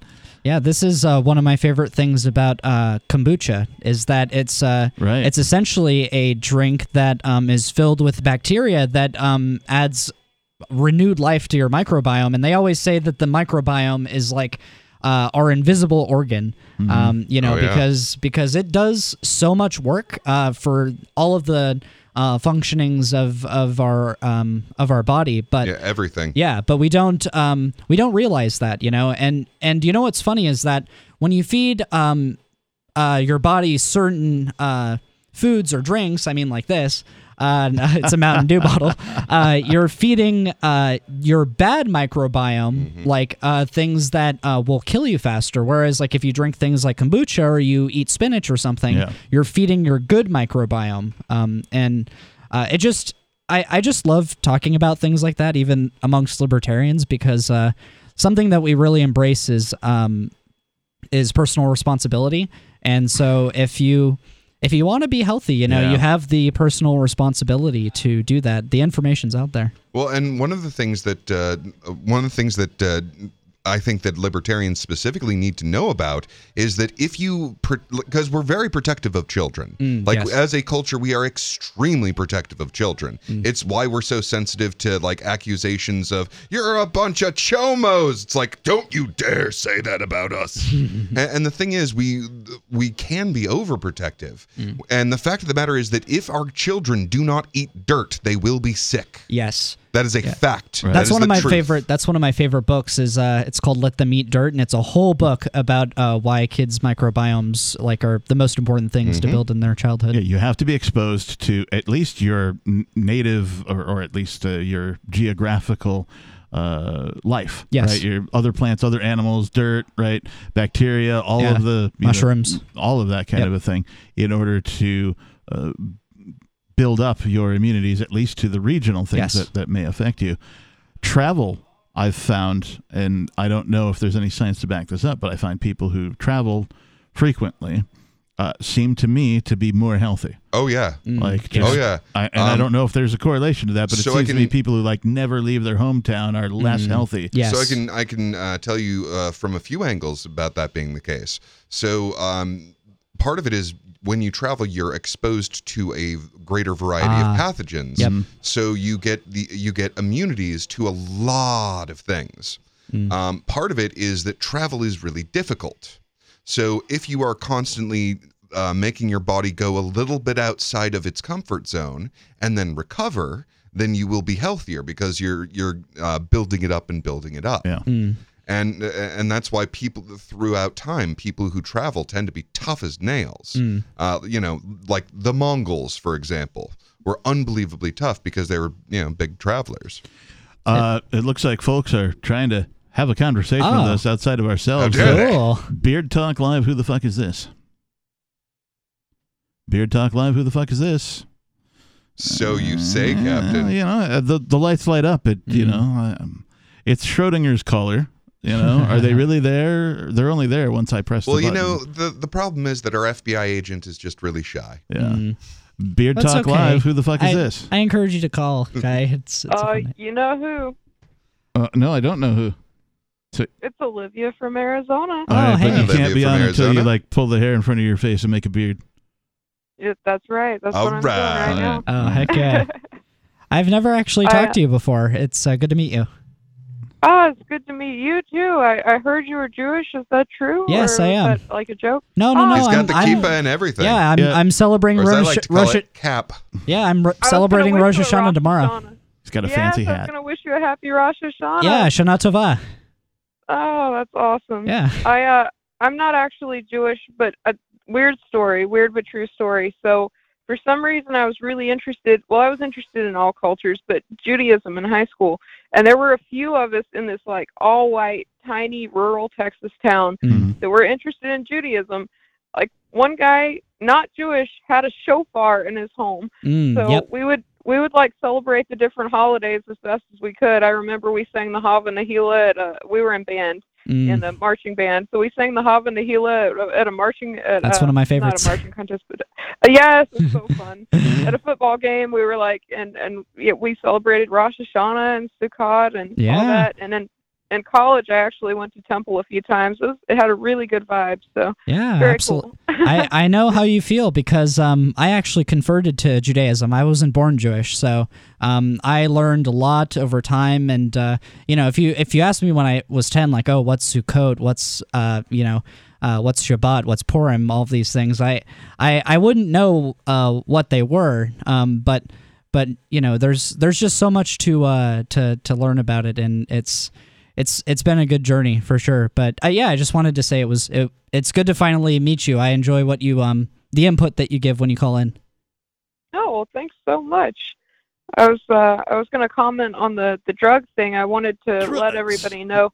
Hell yeah. Um, when you uh, research the the regulations in your state, because I I know in Arizona, at least it used to be from what I read, the tax dollars went to funding the police.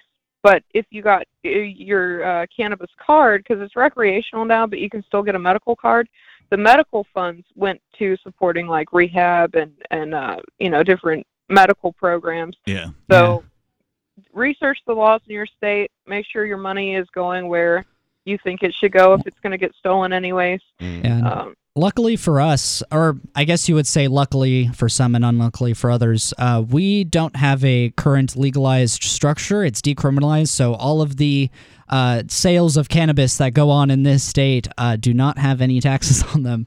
Um, is how I view it, at least. Which I mean, when you say it like that, sounds far more libertarian. Yes. Than the places where you can just go down to the corner store and for sure. you But know. yeah, I mean, this is like, uh, don't get me wrong. Any use of state force, I'm against. But I mean, uh, one of the things I was talking about all show is like the the in the the fucking order of operations is Mm, important. yes. Like, sure, we do need to legalize it, but like, guys, we have so much shit to do that's Yeah. more important than that. Yeah. And frankly, a bunch of things we need to do to change the culture before that's even a possible, like, that we won't screw up the entire problem. Yeah. Like every single one of the of the small businessmen that exist now are gonna get pushed out unless we do this right. Yeah. Right. And I, don't want to destroy a bunch of small businesses. I want Yeah. to create more small businesses. Uh, Well, the reason why I talk about it and why I bring it up so much, even though it is low on my personal list, is that um, it's the thing that got me politically activated. And like, I'm not the only one that's like that. There are a lot of people that are just like innocent people that want to smoke a joint or try psilocybin or something, and then they run into the law with Yeah. it you know and and like i and and then that tr- turns them into passionate activists that eventually read ron paul. And then once they read ron paul then they're fucking educated on everything else. Well, that's and- what happened to me. That's my exact story. And one thing that I just Nice. found out in my in my recent travel is that uh, so Denver's got this you know uh, a great reputation of like uh, oh it's you know it's all about pot and everything right? Yeah. well guess what? It used to have a shit ton of little uh, shops everywhere all over the place all run by different people all these new pot shops always popping up and now nah there's like two companies and they own every single one of them Mm. And why is it in humanity, in particular in the United States, whenever something gets going uh, and it's really good, uh, it ends up just coming down to two, Mm. right? I, why can't people get past the binary thing, right? Like, Uber, well right? in this The case it has decentralized- everything to do with uh, with all the regulation Well, Uber, for example, right? Out of Mm. nowhere, disruptive, right? There could have been a thousand different Ubers, right? Yeah. Different companies, right? But there's only two That's a good Uber and. Lyft. yeah Why does it always come down to two, right? And this is like an Yeah. important, like, well people don't want to be overwhelmed with choices that's another factor too um like i i personally would be like oh there's seven different uh like uh companies to choose from that seems like a little much you know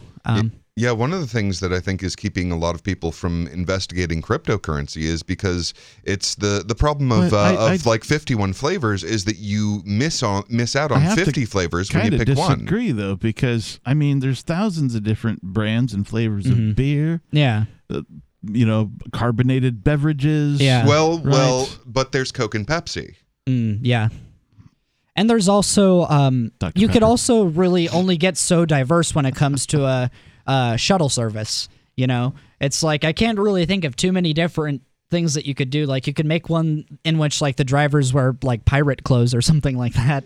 Well, and Um, I'll bet you that at this point, because they have forced their way in, they are also cutting the rungs out from under their ladder and making sure that no one else can follow them and Mm. uh, getting the legislators to put uh, barriers to entry. Olivia? Olivia? Uh, yeah, no, I Speak agree up. with that. Like, why do you think? I- why do you think everything uh, ends up having two options? Well, they these smaller companies get bit, bought up by the bigger ones. Is what I see. They get they just get swallowed up every time. Like medical companies. That's why we don't have very much medical uh, competition. You know, Pfizer and and uh, GlaxoSmithKline and all these other companies. As soon as they see a promising new drug, they just buy the company and they sit on the patent. I remember that there were at least three or four different kinds of jabs that people could have gotten, right? Johnson and Johnson, Pfizer, and Moderna. Moderna. Is of that course, it? they were all the exact same thing, but Right. Yeah, no, I mean, it's all one giant behemoth when it comes to the uh, medical industry. Um, but that being said, I mean, you know, and when it comes to taking a drug that would probably kill me, do I really want a diversity of options? yeah. Yeah. Oh, I, I have a I have another story. So I remember watching Shark Tank, and there were these people trying to sell edible cookie dough, and they actually got a spot on the shelf. And there hmm. were several different like gourmet cookie dough startups, and you started to see it at Walmart, and then all of a sudden, Pillsbury and Toll House put on their package. You know, used to it said, "Do not eat, may cause salm- salmonella." Mm-hmm. all of a sudden safe to eat raw, pasteurized, safe to eat raw, and Mm. it's like they couldn't stand any competition whatsoever. Even this little, you know, five dollar jar, tiny jar of cookie dough that's pretty much a niche market, but they couldn't stand that. They all of a sudden they got their act together and you can eat their cookie dough. Well, so it's and- just like and that's the thing. These mega corporations are impossible in a free market. Yeah. I mean, uh, for one thing, like they don't form in the first place because one of the advantages that you get from being a giant corporation is that anything you do in house, Mhm. you're not taxed on. So if you're doing a, like your own printing, for example, then you don't have to pay taxes on printing, and it gives you that advantage every time you add a thing uh, when there's this kind of a tax structure. Hmm Yeah, you could spend as much money as you want, and as long as like your balance sheets show that you're spending zero every year, Mm-hmm. or uh, that you're making zero every year, even if you're making millions of dollars, like you're effectively not taxed. Right. Um, and if you do that in a like an a, your life as an individual, if you spend all of your money on guns, for example, uh, you're still you're still taxed. Yep. Like just like if you didn't spend a single cent of it. Good point. Yeah. Yeah, and when you have these mega corporations forming, then the little guy who you know comes up with a hey, I figured out how to how to make this edible cookie dough.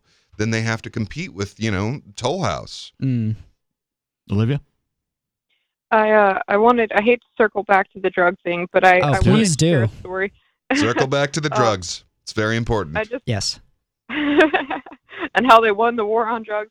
I have a I have a friend. Uh, I just I kind of just met this friend, but they were telling me how they've been to jail and what happened was, unfortunately, they didn't know that you don't tell the cops anything. And when the cop had pulled over the car for because he smelled weed, he was like, "Well, if you tell me you've got it." Then you'll get in a lot less trouble, and so he Hmm. was like, "Okay, here's my roach," and yeah, no, he was. Oh, and he was sentenced- jeez. I know. isn't Don't that ever, sickening? ever, ever trust the cops. Any listeners out there, if like you take anything away from this whole segment, I want that to be the thing that you take away. Never, ever, ever talk to a police officer. There's you stab- have a right to remain silent. Yeah, there's established case law. They are allowed to lie to you. Yes. You are not allowed to lie to them. Correct. Those are the rules. And it's And if they're yeah, and they're if they're- incentivized to lie to you to to get you to admit to something. Yeah. And if they're asking for consent to search, that means you say no. No, If, precisely. If, if Every you time. don't have the right to Olivia? Oh, looks like we lost her. Ah, she was. It was. well. she I was, know, she was spitting on a some roll. good fire. Olivia, yeah. Seriously. not sure what's going on. Maybe you Uh. I hope maybe she you can comes call us back. back. Yeah, Definitely. she's she's great. Yeah, All right, let's, absolutely. uh, Yeah. well, we have Official fourth beard. Do we? I we we may have. Wait. What? Beard Talk Live. Who the fuck is this? Oh, you know who it is. Oh, hell yeah, Uh, good. How we got Glad you're back. disconnected. That was weird. Nice. Um, Keep going. Yeah, so here's the here, it gets even worse. So he was sentenced to 10 days in jail. They forgot about him. He served 30 days in jail before finally the judge realized they had just throw, you know, locked For- him up and threw away. Wow. For, for And shit he was- pisses me off. I know, and I was like, and this is, you know, you might say, oh, that's a one-time thing. No, no, you hear this story all the time, and he was lucky enough to be living with like a relative at the time. But if he had been on his own, he would have lost everything. That's would have fucked lost his up. You know, lost his house, lost everything in it, lost his, you know, like Yeah. how can they do this to people? And he's lucky. No accountability. He's actually lucky in comparison to other drug users. There are some people that just had a little bit of pot of them that on them that are serving their entire lives in prison. There are literally people in federal prison right now who are rotting in there for Oh, a mar- marijuana related charge. Yep, yep, It is such bullshit. It's sick.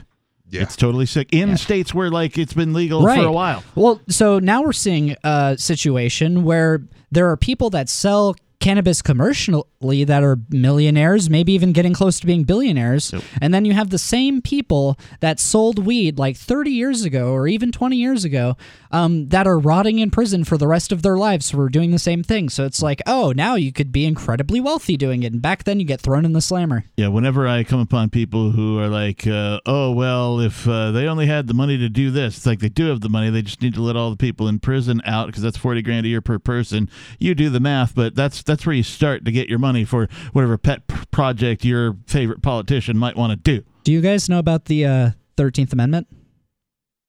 Uh, you'll have to be more specific. What Yeah. specifically about the thirteenth? The 13th I know a lot about the 13th. The Amendment. Thirteenth Amendment basically has an exemption for not treating people like slaves that pertains to prisoners. Oh yeah. So the government has a perverse incentive to lock up as many people as possible to get free slave labor.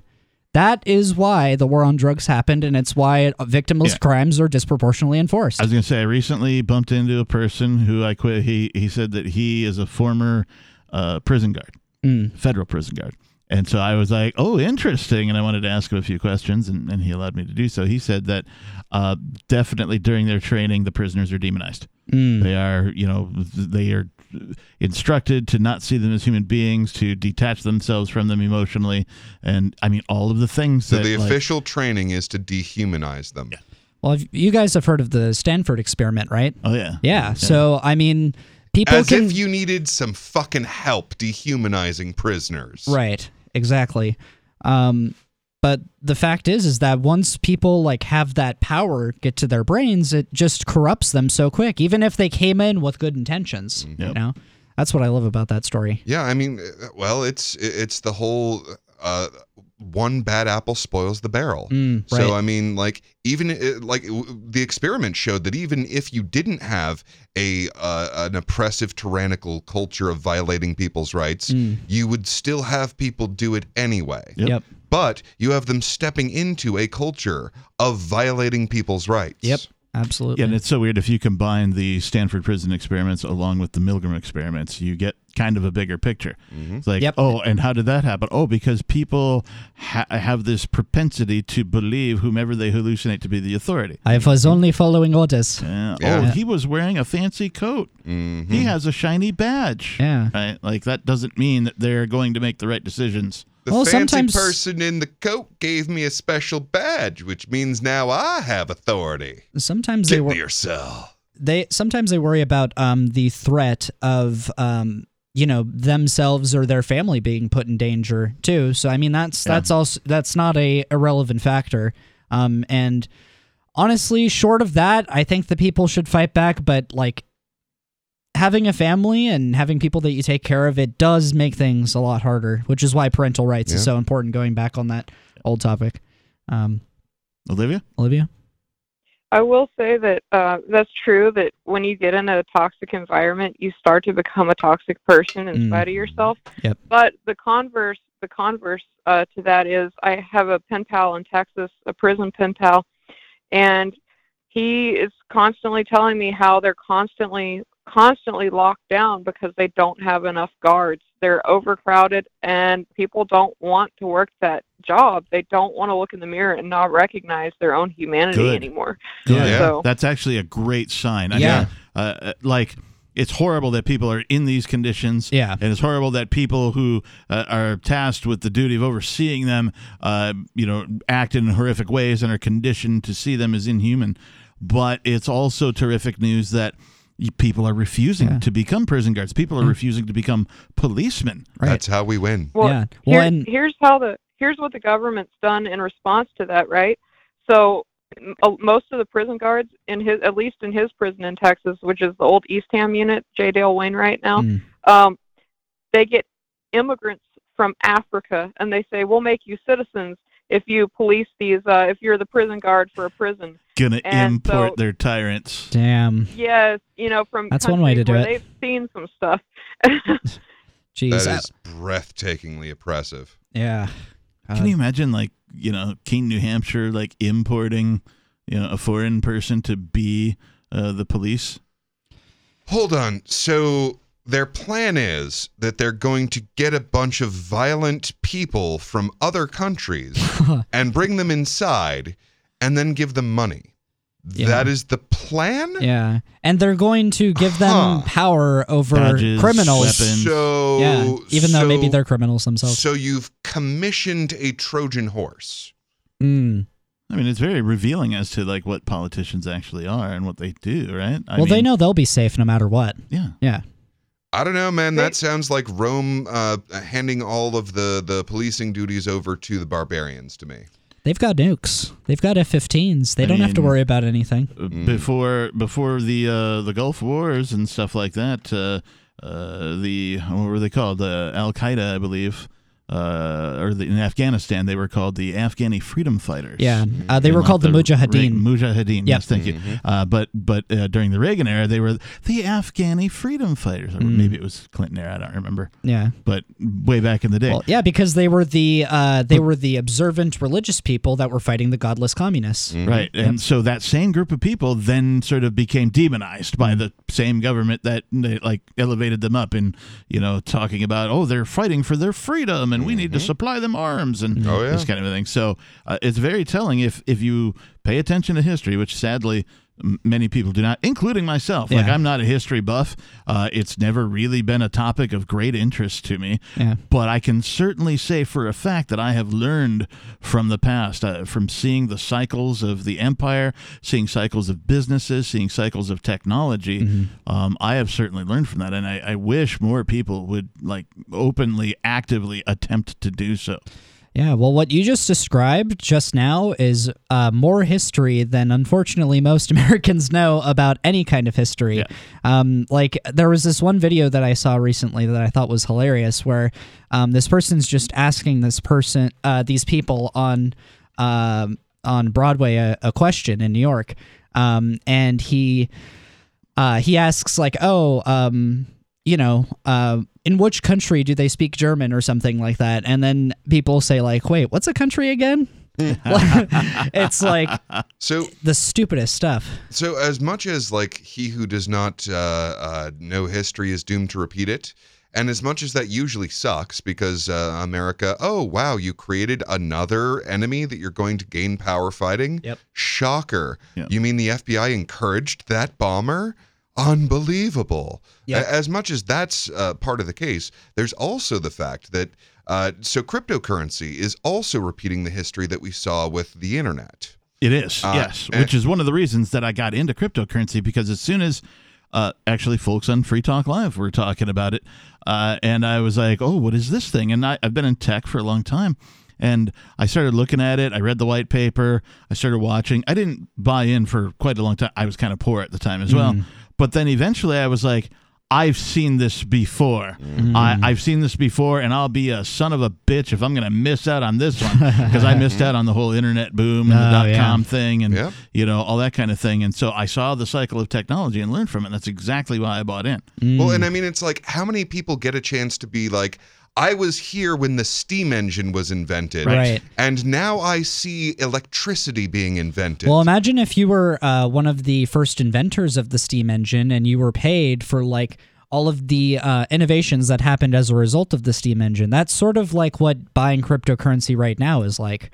Um, because we're still in the very beginning. The very beginning. Yeah, and and a lot of the technology that's going to be built on top of it is going to be like shit that's going to help us get to space. Like you know, space tourism probably is happening in the next fifty years. And it's wild because people alive today lived through the complete revolution that was the internet. Yeah. And they still don't know about it. Yeah, they don't get it. Like they've lived through the all of the the cycle of technology that is Yes. the internet. They saw all of the changes that it brought to your day to day life. Mm-hmm. I know I'm older than the internet, or at least the popularized version of it before Yeah, the yeah. Department of Defense, you know, gave it up or whatever. Yeah. Uh, no, Al Gore didn't invent it, but um. uh, uh, Like yeah, having been through that and seeing all the improvements, the fact that we have magic rectangles in our pockets now, Mm. when like you used to just leave the house, you didn't carry anything with you. You didn't even Mm. take like as a as a kid growing up. I didn't have like a wallet. I didn't have Mm. keys to that. You just left. You got on your bike or ran down the you know neighborhood and you just left. And then when you came back, you were back. Sounds like you had a higher trust society back then, Captain. Yeah. I grew up in a society in which, uh, you know, like bad stuff just happens to people all the time. Like there's this social and moral decay that's currently happening that, like, I think I think can only really be described by a complete uh, spiritual sickness in the country. Like, um, and and I don't mean to sound like religious in saying that. What what I mean by that is Oh, good, like you do. oh well, I, what well what I mean by that basically is that people don't have any purpose in their lives, right? Right, And yeah. so because they lack that purpose, all all you have to resort to is uh um basically like vices and and like just satisfying your personal need and how does this tie into libertarianism well like our ideal people are people that are like low time preference um that aren't constantly engaging in Yeah, like wi- uh without meaning there is only sensation. Right, exactly. Um, and so it's it's just it's decaying in a lot of levels. you for hit on something that I think is universal throughout all religions and well throughout humanity. Yeah. and that is. Uh, uh, and particularly for males, I think, Mhm. at least in Western culture, that uh, that having a purpose, right? So, like, people can be successful at all different, like, financial levels and geographic levels. Yep. You know, uh, depending on what their goals are and what they want to achieve in their lives, but it's always having the purpose, and like, people will die if they lose what is their perceived Absolutely. purpose. Mm-hmm. They will, or they they'll will or they'll stop living, which is worse. yeah. Yeah. Yeah, and I, I mean, I I see why you see, call it a spiritual sickness Yes. because it's it's an illness that reaches to the very level of identity. Mm. I mean, uh, it, it tends to manifest as a psychological illness, but its its roots are much deeper than that. Mm. Like this goes down to the very core of whether or not you know who you are, Absolutely. and whether there even is a person there. I mean, that's why the the uh, NPC has become a, a term that that normal people use now. Mm. Is Yeah. because the the metaphor there is so valuable. Mm. Because an NPC has no purpose, no meaning. Mm. Olivia? Yeah, I heard that's why the Native Americans became alcoholics. I mean, the government took away their way of life, their means Mm, of yep. supporting Mhm. themselves, their their religion, and spirituality. They yep. took away Absolutely They true. have no purpose. Well, and it, And- and and every time they relocated them, like you have a people Yes. whose whole identity is like being connected to the land and uh, being able to live off of it and have this relationship with the plants and animals around them. And you wrench them out of that set of of rules Mm. and move them to a completely foreign land. You've stolen their identity. And their purpose. And not, Yeah. not only that, but anytime uh, you can look this up, but anytime the reservation that they moved them to had a resource that people ended up wanting, whether it was gold or oil or timber that they discovered, they would literally move them again. They'd steal the reservation land and make a new one some in some wasteland somewhere. So it was pretty yeah, there's a Yeah. There's a, a terrible joke in uh, Maverick.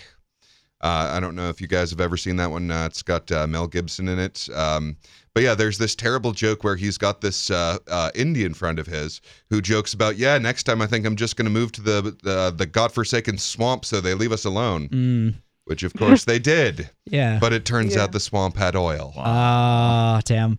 Well, I mean, they moved them all to the worst state. I mean, no offense to the people that live in this state, because I think that you're very nice people, but um, Oklahoma, Mhm. like, it is a des- desolate wasteland, basically. And like, if you if you want your surroundings to reflect your, um, you know, state of mind, definitely move to. Uh, Oklahoma if you want to be miserable. Um, that's what I love about New England, though, is that the se- seasons change and they're all beautiful. Um, but but yeah, no, it was wor- the worst place to put them for sure. That was intentional. Oklahoma has the highest incarceration rate of any state in the country. In the yeah, in the country, Yep. and the Are highest incarceration sure? rate of the world. That's what I read once. Wait, the Uh, highest rate or the highest number? Uh, it, would- it would have to be the Uh, I wanna highest say rate. The highest number would be uh, California, yeah, definitely. yeah, for Well, sure, or New York. So Maybe New York, yeah. Mm, yeah. But Okay, so I think that because uh, at least at some point, um, New Mexico had the most number of prisoners in any state Mm. Huh. because they actually import prisoners from other states Oh, to New yep, Mexico, that would make sense. and other states pay New Mexico for the privilege of keeping the prisoners there Yep. instead Mm. of in their own state. They're like they're like the outsourcer. I wonder prisons. what I wonder what Sarah thinks about that. Yeah. like the fact that uh, she has a ton of uh, prisoners in New her state. Mexico has the um the nickname the land of entrapment. Mm. And it's because may, wait, maybe this is the, sucks. the statistic that I'm remembering. It's that New Mexico has more people in their prisons and jails that are not from New Mexico Ah, than anywhere else. dang. Not only because they like to arrest people with Mm, yeah. you know who don't have New Mexico plates or Yeah. identification, but also because they import prisoners from other states. Wow. Hey, you've got a bunch of people that you want to be paid to house. We've got a bunch of desert. We built, uh, you know, a bunch of barbed wired castles on. They're trying to build a prison. And they did. Yeah, they did. Yep, they sure did. Yeah, harkening back to the show earlier. Olivia? How about that economy, guys? Oh, jeez. Oh, Don't so- get me started. Too late. Yeah. Okay, so I, I I just have to point out one terribly important thing has happened. So Jerome Powell, the face of all banking uh, in America, that is, uh, has stopped saying that there might be a soft landing. Mm, yeah, no. He has now switched to saying a soft-ish landing, Mm. and speaking about how the uh, possibility of a soft landing is disappearing. He also said that he doesn't care about controlling the unemployment rates anymore and that he's okay with the economy just going into a down spiral where everyone like loses their jobs. Like he doesn't say it. Stagflation, here Yeah. we come. yeah, he doesn't say it that directly or anything, but like um, as directly as you can say it as the director of the Fed. Yeah, Yeah. stagflation, here we come. I could tell you from a practical perspective, three right, right about three years ago, uh, I purchased property here in New Hmm. Hampshire, and uh, I was approved for X amount of dollars. Let's just say twenty bucks. Yeah. Let's just say houses cost you know whatever they were you know twenty and under back Yeah. when I was looking, uh, and uh, so three years go by. Uh, the Fed has printed bazillions of, Oh, of yeah. dollars. More than Uh, ever before. Yeah, the, the, there's more money in existence than ever before. Yep. And so I'm still only approved for the same amount of money if I wanted to buy a, a house again. But the price of housing has, well, just about doubled. Well, that must have been good for your house then. Yes, Yeah. but but if I wanted to get another property, right now, uh, not I'm like stuck with a lesser quality of house now because Well, this I only make trying- I still make this Yeah. around this I make a little bit more, but uh, around Well, the here- same amount of money salary wise that I made three years ago. But Yeah. there's just the prices of houses have gone insane. Well, no, the price of the house hasn't changed at all. The price of the of the money to buy the house Yeah. Right. is what has gone through. But the I don't qualify for double the mortgage, is what I'm saying. Right. I still only qualify for the same amount of money in a loan that I qualified for three years ago. Well, I think that that's what he's trying to do right now, right? With raising the uh, interest rate, what was it, like 15 points or something like that? Um, like mortgage interest Uh, is like uh, 6%. 75 basis Seven- points. 75 basis Yeah. That's right. 30-year mortgage, is that yeah, like by, 6%? by by raising it by that much, I think what he's trying to do is he's trying to crash the um, the housing market.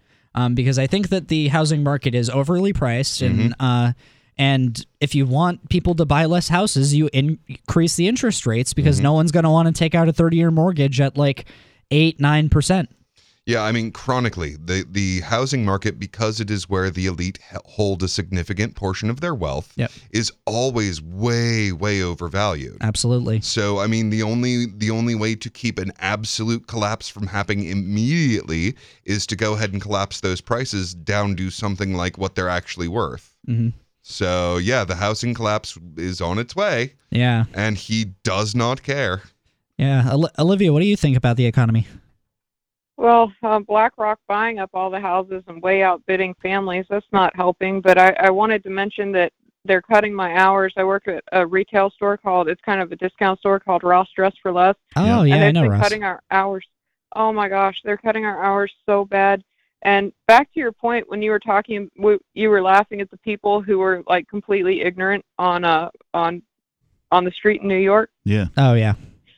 I've been uh, I've been hanging out with this really cool guy who's dropped out of high school, but he's self-educated. Like he's read and read and read, and you know I've been to college for two degrees, and I've also read and read and read, and it's like he's matching me bar for bar in conversation. yeah. But like it doesn't matter. Like society doesn't doesn't reward you for knowing things. Like no one cares at Ross that you know I I'm a walking encyclopedia, Right. and Yeah, no one exactly. cares that Popeye's Chicken where he works, and we're both like broke as a joke and struggling paycheck to paycheck. And honestly, I'm like I'm getting terrified. Like that's Well- one reason I called in well, tonight. Is I I'm I think that I on, think- hang let her finish. Yeah, go ahead. Olivia? I'm, I'm just very anxious. You know, like Mm. I'm I'm scared.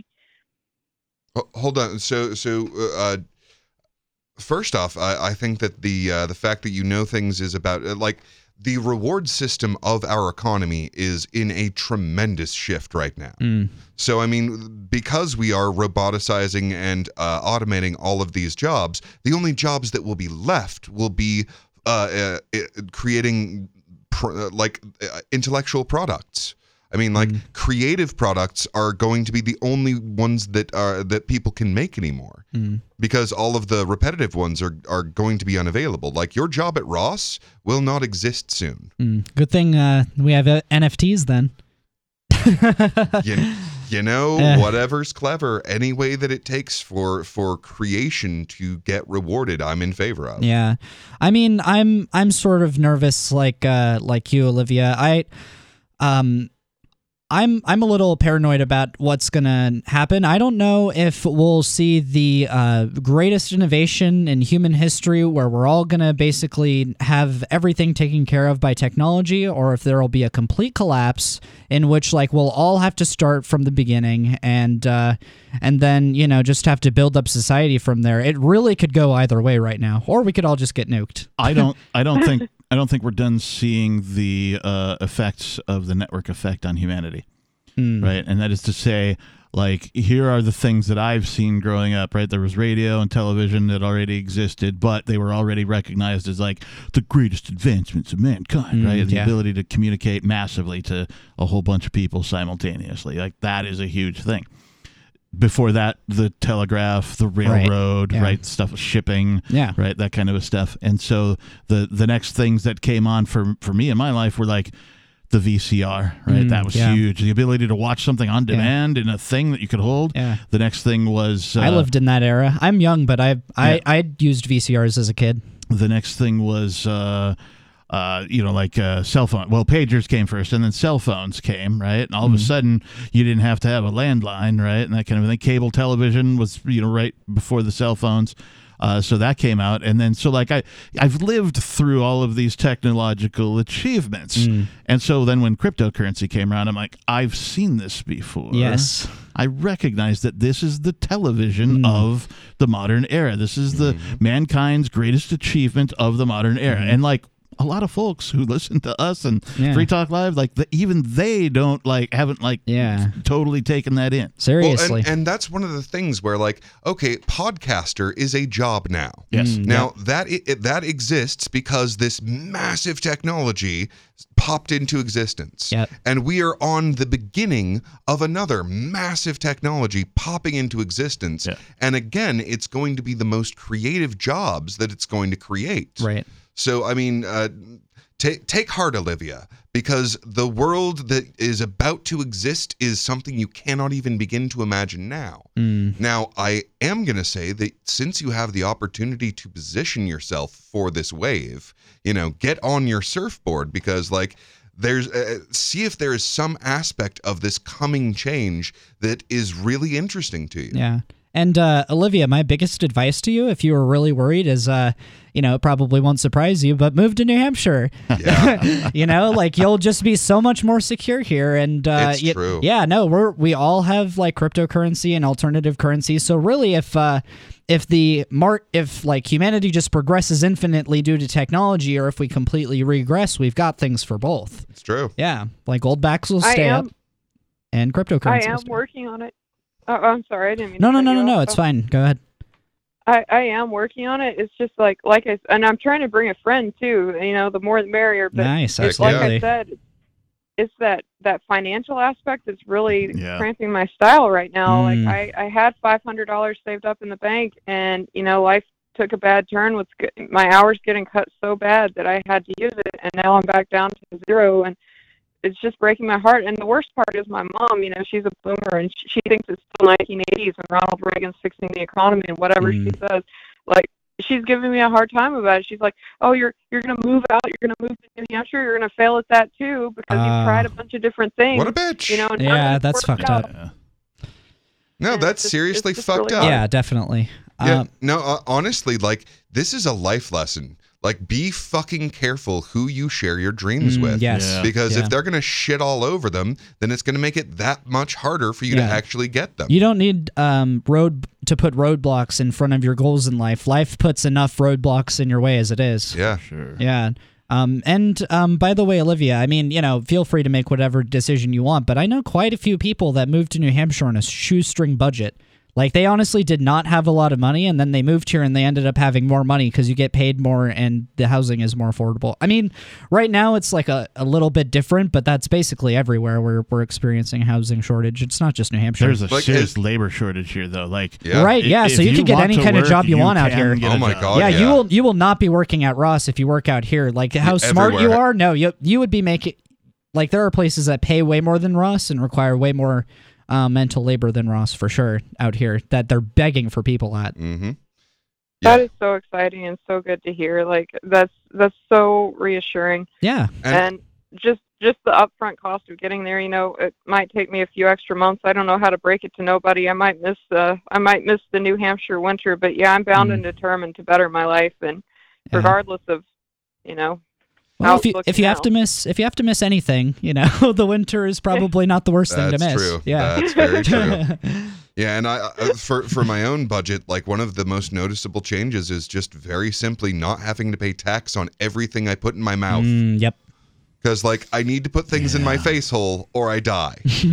and the fact that I have to pay extra money to get the things to put in my face is just not true here. Yeah, absolutely. And like, holy crap, what a difference that makes. Mm, mhm.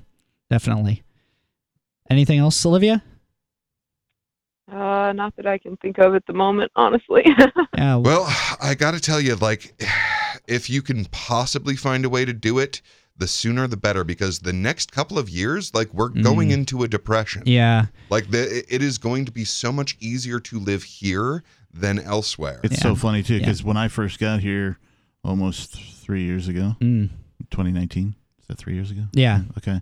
Uh, Uh, four, but yeah. Uh, okay. I think. Uh, I Uh, three. I yeah. felt like I got here just in time. Mm, like I got yep. out of the you know the the the big city of the West Coast. Yeah. right before COVID, Right, basically. yeah, yeah. I- and and it, like even before that, I, I was saying things like that. I'm like, oh, yeah. you know, the way the economy's going, and you know, the way you know the government's still bombing brown people and all that kind of shit. Yeah. Uh, I was like, I feel like I got out just in the nick of time, and Yeah. and especially then after I got the property, Mhm. like was right when COVID was kicking off. So I had to. We had Culture to was pretty polarized, too. Yeah, we Don't had to forget about that. navigate through like nobody was doing masks, Yeah. right? Like, but like people were demanding you wear like latex gloves when you come through to Uh, see the property and stuff like that, right? So, and then like when it came to closing, uh, we ended up closing in this giant room with like, you know, the the professionals down on one end and the homeowner and the new homeowner on the other end of the table, so that Yeah. we were like. I don't know, 20 feet. It was more than six, that's for sure, away from each other. None of us were wearing masks or Mm, gloves yeah. or anything. Well, actually, one person was wearing a mask, but none of us were wearing gloves or Yeah, anything. yeah. But like that's how the closing took place. Mm. Like, and this is right as COVID was kicking off. So oh, jeez. I can only imagine how people feel who aren't here, right? Oh, like, you, well, so I I was like the opposite of you. Like what um I realized about the Free State Project right at the beginning of COVID, and so I was working in California like through uh you know the so-called pandemic. Yeah. and um I was uh it it was like my uh you know, shining north star. You know, it's like I can work hard and this is like the promised land. This is where I'm going to go. And like listening to this show, like Yeah. Free Talk, I don't know if this is how you feel, Olivia, but like when I lived in uh, California and I listened to Free Talk Live, it felt like I was living in New Hampshire with everybody. Um, Yes, and yeah, yeah, Y'all like my family. yeah, exactly. And, and Well, come visit your family. yeah, exactly. Come on, visit your family.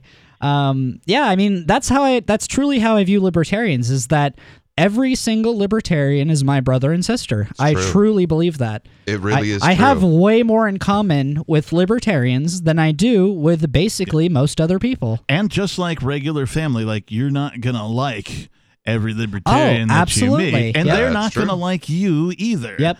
Right. So there's that dynamic. So if you're familiar with the family dynamic, just take that as like the whole truth because that's how it is. But that Yeah. doesn't mean like. Man, I, when the chips are down, people come together. That's what I'm Yeah. saying. People, the freedom-oriented Yes. people, support their Yeah, community. they are still family. they they bicker they get into squabbles about you know the minutia or what if in this example or that example And Yeah. one thing I'll tell you for fuck sure, after the lockdown, we know exactly who our family Mm, is. yep. Because everyone who was a pretender, they're gone. Yep. They all cleared out. Yeah. When the chips were down, they were statists. They Yep. were authoritarian cop suckers, is what they were. And holy shit, were there quite a few of them. Yeah, and Yeah. wow, Yeah. that and that hurt. Oh. That that really hurt my heart to see all those people leave. Yeah. But like it, it's uh, what hurt was to realize that they were never supposed to be here in the beginning. Mm. Like that this isn't that they don't belong here. You don't belong with the libertarians when you're not a libertarian. Yeah. Like if you want to put me in jail, go the fuck away. Yeah, exactly. If you want to not put me in jail while I'm being peaceful and living my life as best I can, then come on. yeah Mm. please Let's do it. Yeah, Right, yeah. absolutely. Um, that's why my favorite thing to do is like online, just telling people about uh, the libertarian homeland because like having this feeling of being around like like-minded people is just something that you cannot replace. You know, like I I. I listened to it a lot on Free Talk Live, and Yeah. it was like it felt like a good feeling hearing people talk about it. But like experiencing it and being here in person and feeling it, it's really quite different. You know, it's like I, I have a multifamily and uh, and all my tenants are free staters. Yeah. that would never happen in California. Yeah. Ever. Or like anywhere else. Yeah. Nowhere in the world. Not Yeah, even no, it- like other countries. It, it- honestly, it's a completely different fucking planet living here. Yeah. It, it really is. And, and I- like getting to go back where I used to be gave me so much perspective Oh, on yeah. that. I I bet. bet, yeah. Yeah. It's Same like, thing oh, with yes, me. I've talked to the two minarchists I could find. Mm. Yeah, minarchists are kind of rare out here. Yeah, yeah, Yeah. They're, they're rare in my circles for the opposite reason. Right, exactly. Everyone's an anarchist, basically. Yeah. Yeah. Wow. Um. Hey, you guys. You guys should uh try to get on a pod. Well, I, my friends, my that friend I was talking about, Mhm. the smart one who wasn't so smart when it came to the cops the first time, but um, they do a podcast called Opinions and Beer, Hmm. and uh, I think you guys should should get on that. Uh, invite nobody and Ian if they want to get on, or Mm. Bonnie, or you know whoever's cool up there. Um, but they they do guest hosts of all walks of life. Oh, evidently, they interviewed a libertarian once, but it's been a while. So you guys should definitely uh, you know hang out for an hour and and That's tell a the good- people. Yeah, it's a good idea. And we could like promote the Free State Project on there just in case there's any libertarians that are listening. The second I heard about Heck it, I got like, you know, I got into gear basically. So I think a lot of people just don't know about it. Yeah. Mm, holy crap, is that ever the case? Yeah, seriously. Like I, every day I run into like a new person online that's like, "Oh, can um can you put me in touch with somebody that can help me with this or somebody that can help me with this?" Like, "Oh, I'm a I'm a person that uh works at like nuclear power plants in other states. Do you have a nuclear power plant there?" "Oh, yes, we do actually. it's yeah. on the seacoast and we're building another one." Um, you know, so like it's it's really it's really quite the white pill when you realize that like a- as much as we're talking about it, people are actually hearing about it. Um, and it's like it's the rule of exponential growth, like right? Like last year was the first year that we had a thousand movers, and I wonder what it's going to be this year. Yeah, it's it's part of uh, the Pareto principle or the Matthew principle. Mm. Uh, to he who has, more will be given. To Mm. he, to he who has not, what little he has will be taken. And uh, the the Pareto distribution, like uh, stars, when they are more massive, will accumulate more mass. Yes. Uh, in in the same way, like once you get going, it's easier to keep going. Yep. And also, life is what you make it. Yeah. Right. So if you're, you know, listening out there, and I'm not talking to you, Livy, I'm talking to anybody who's listening, uh, and you're like, wow, you know, the world really sucks, and I'm in this horrible position, and, and that kind of thing. Well, the only way out of it is you. Yep. You know, you are the only person that can pull yourself out of whatever situation you're in and change it.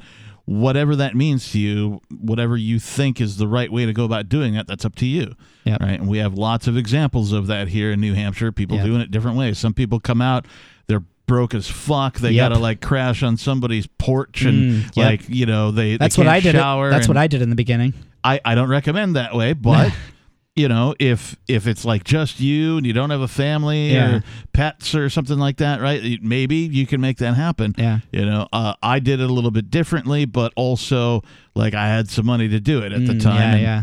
You know, the job that I was working gave me my wings, and that was like I got to work remotely uh, before it was cool, before the Mm. COVID kicked in, right? I had to Mm-hmm. earn it, right? I had to bust my ass at this job for a period of time Mm. before they would allow it. And then I finally was like, hey, it's raise time. They're like, yeah, it's not going to happen. I'm like, how about if you give me the intangible benefit? And they're like, what's that? I'm like, you already got people working remotely full time. Mm, yeah. I'm like, give me my wings. They're like, sure. You know, Wow. so I immediately set sail. That you know? automatically gives you a raise too, because you move from a state that has an income tax to a state that yeah, doesn't. I went from being poor to like being, you know, somewhat middle class. Right, yeah. Just by the arbitrage between uh, this big city of Seattle, where it's Yeah. super expensive to come into Yeah.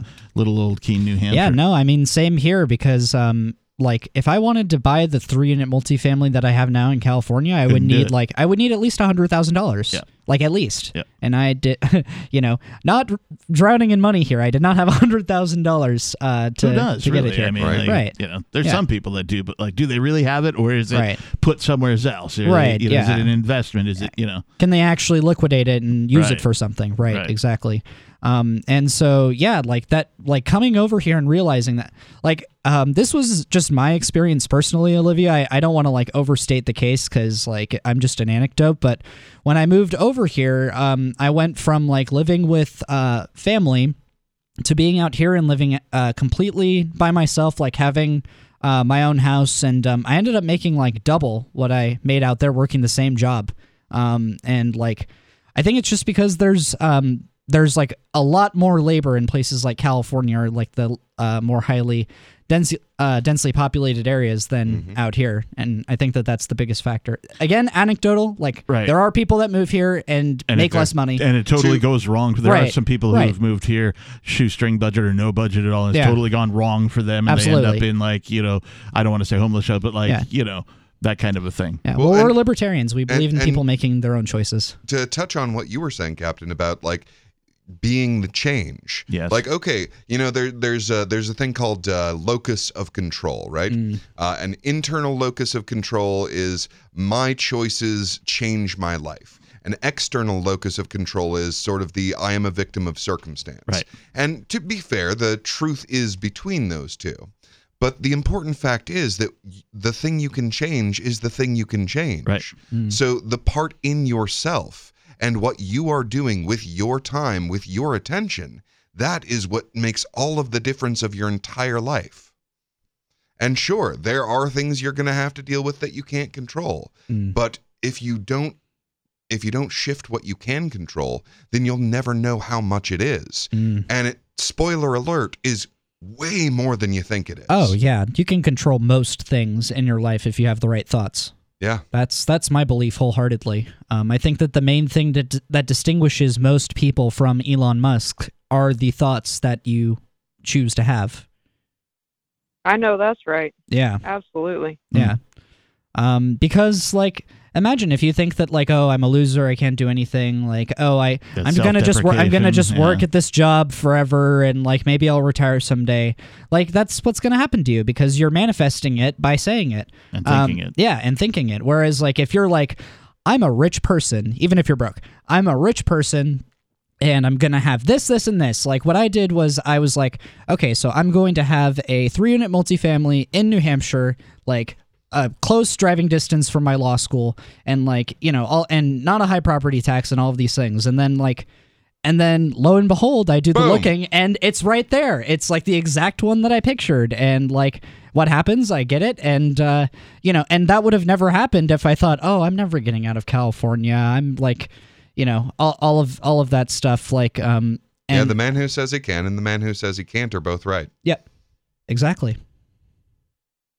I feel like I've been trying to manifest money for a long time. Like I'll tell you one thing I do when I go into Ross, I pretend that I'm the undercover boss. I'm actually the CEO. Nice. Oh, that's awesome. That's how I, yeah. Well, and, like, so manifesting money can be a trap because it's never the money you want. Right. It's the things that you get. The independence. And, and the fact of the matter is that money is so abstract and intangible that it's really hard to manifest in any meaningful way. And you want to manifest the opportunity. Mm, exactly. right, yep. Exactly. So and and and the way manifesting works, the way that our nervous systems are built, you have to focus on like what your experience is. Mm. And it you don't experience money. It's too abstract. But you can focus on like uh, like you were saying the experience of being uh, the one who is in charge in the shop Mm. or the experience of you know say you know a, a fancy car or a nice house Right. so like focusing on the experience that you're looking for is going to be more effective than trying to uh, uh, focus on the money Right. Yeah. No. If I imagined like just a giant pile of like fifteen, twenty thousand dollars instead of uh instead of like the house and every detail about the house, I would not have gotten the fifteen, twenty thousand dollars. Um, but like obviously I was able to get the house. So right yeah. Oh no, I, I I agree. I agree to a certain point. I I do believe that money is has a certain. I do want the money too. Oh, but, yeah, but, for sure. But because of the, it's like I do visualize or feel myself into that. That I walk into a shop and it doesn't matter what shop it is, but I feel that raw power of you can have anything and everything you want. There or like, go. Mm, Yeah, that's it. There- Yeah. well well there's a distinction demand. there Yeah, that's there's it. a distinction between the money and the feeling of power Mm, yep. and that and like focus on that focus on that feeling of power of knowing you can get everything in this shop Mm, because mhm. that's that's the way we work is the experience of the thing but Yeah. it's because I have the money and not because I've had credit card. You know, because I've right, done yeah, the credit yeah, card. yeah, thing, you know, absolutely. And it, it also sounds like another experience that's important to you is the feeling of security Mm. that can go Yes. with money. And uh, again, it's it's weird, but this is how we work. Is that like you don't experience money, Mm. but you experience these things that are connected to it. So you can experience the feeling of security Yeah. that will come from the money that you're about to get. And just a slight note on that, you can actually feel rich even if you have zero dollars in your bank account. Mhm. Like, basically, being broke or rich, they're both potentially temporary experiences. But, like, having the mindset of a rich person or a poor person, that you can have regardless of how much money you have in your bank account. Um, and that's that's definitely something to keep in mind. Uh, like um going like i'm going through school right now and it's uh it's hard because uh you know you do not feel as rich when you're in school and not having a job. Some uh, Um, some practical things for uh, folks who are listening that you know if you find yourself in a situation and and maybe this applies to you too olivia uh, take it for for what it's worth for you. But uh, there have been times when people have just worked their way out of a situation right? Hmm. so uh, i know people and i at some point in my life i had two full-time jobs back to back. Yeah right? Sixty, well, you know, sixteen hours of paid work plus uh, about an hour commute, half hour between job one, Mhm. another you know, to job two. Yep. And I did that not for a short period of time, right? But just to get myself out of the fucking situation Yeah. that I was in, right? I think I only kept job number two for three or four months, right? Mm. But that second income uh, was so beneficial. People are doing things now uh, that uh, I've heard of, and I haven't done this myself, but with the whole work from home thing, Yeah. People are figuring out how to get two jobs at the same time Mm. because you're working from an office in your house or something Mm. that resembles Mm-hmm. an office in your house and as long as you don't have to like take phone calls all day, right? Yeah. There's some other job that you're doing. It's administrative work or you're doing proofreading or something, right? There's Yeah. some there's tasks that you can do without Yeah. communicating. You can certainly get two different jobs without Right. either employer knowing about that. Yeah, Now well- your employers aren't going to like it if they find out about Yeah. each other, but there's nothing really preventing you from doing something like that. Well, The especially thing- if you're a, a efficient worker. Well, and- especially hang on the other thing is um, uh, you could get two jobs right the other thing is there might be an employer out there depending on your skill set and your education and also your ability to like talk them into it Mm. but there are employers out there who if you say hey i'm coming to your area and i'm going to move there even if you don't have you know a dime of first last and deposit or whatever Right, but you're like hey i'm going to come here and i'm going to my plan is to come here Yeah. you can put in applications for those jobs and start Oh, talking to these employers Yeah. and perhaps some of them will have some sort of a bonus and maybe that puts you over that money hurdle Yep. right and i'm speaking to you specifically i guess Yeah. now olivia but like you know if you don't have quite enough money to make the move maybe that'll make the difference Yeah, they're desperate out here too. Like um, when I first moved here, I more or less got a legal job right away, and I got a second job with FedEx, and like it was so easy. I got it like within two weeks of being here and like having a 603 area code, you know. Yep. Um, and so it's it's really possible to do, you know. Um, but just like the people that uh, came uh, from east to west uh, to pursue more opportunity and more freedom, uh, people that are now doing from west to east or from anywhere else to east um, are going through that same thing. You know, it, we're very much pioneers in Well, this, and, right? And and that's part of the internal locus of control is I can go get another job Mm. where like I'm it's like oh Kohl's uh, uh, or Ross is uh, cutting my hours. Yeah. Okay, well that's that's the external uh, locus of control. Mm. Oh no, they are doing this to me. Whereas the internal locus is, oh, you're going to give me a bunch of free time. Yes. Well, I'm going to take this this gift of free time To apply other places. Exactly. Yep. uh, temporary services still exist right as far as employment is concerned and Mm. so that that's a great sort of bridge uh, for folks who are trying to Hell relocate yeah. because Absolutely. you can call them up in advance of your move even if you're moving on a no budget shoe- shoestring budget sort Yeah. of a thing you call them up in advance fill out all the paperwork online Yep. right all they need is like to probably to you know make a copy of your IDs and stuff once you get uh, to the place where you but you could have a job lined up before you get here Yeah, there's there's a um you know I don't want to get into s- too specific examples out here, but just to give you a rough idea, Olivia, um, there's this factory that's like um a half a mile away from my house. That's just like the starting pay is twenty dollars an hour. Like I don't know what I, I don't know what the pay is out there for uh, people that work at Ross, but twenty dollars an hour out here is definitely a living wage. Um, and they're doing forty hours a week, sometimes overtime. So if your only thing holding you back is money, like the the money making opportunities out here are um I think a lot e- they were a lot easier here than they were in California, that's for sure. Oh wow, yeah. Uh, you know, I didn't even think about the temp agency thing either. I had Oh, yeah. called around like to restaurants and. That's how I got my first job out here. and- It's temp agency. Oh, that's very cool. Yeah. Yeah. I mean, this is this is very reassuring. It it really is. Um, and I'm I'm trying to get a friend to come with me because I I just I just feel better with a fr- you know like I just feel better not going alone. But uh, it can be hard because you know they have their own life going on and Yeah. I don't know. But so we'll see. But Well, from uh, the bottom of my heart, to quote the movie of a fellow Granite Stater, you can do it! I have faith in you yeah, me too. um I have faith in anyone who's um, you know, who believes in the mission of freedom. Like honestly, if you've internalized that and you believe it in, uh, you know, not to sound religious, but if you believe it in your heart and soul, uh, you know, I, I think that you've got the spirit to survive out here. That live free or die spirit. And to be honest, there is a real community out here. Yeah. And there is literally no calculating what a community is capable of doing. Mm-hmm.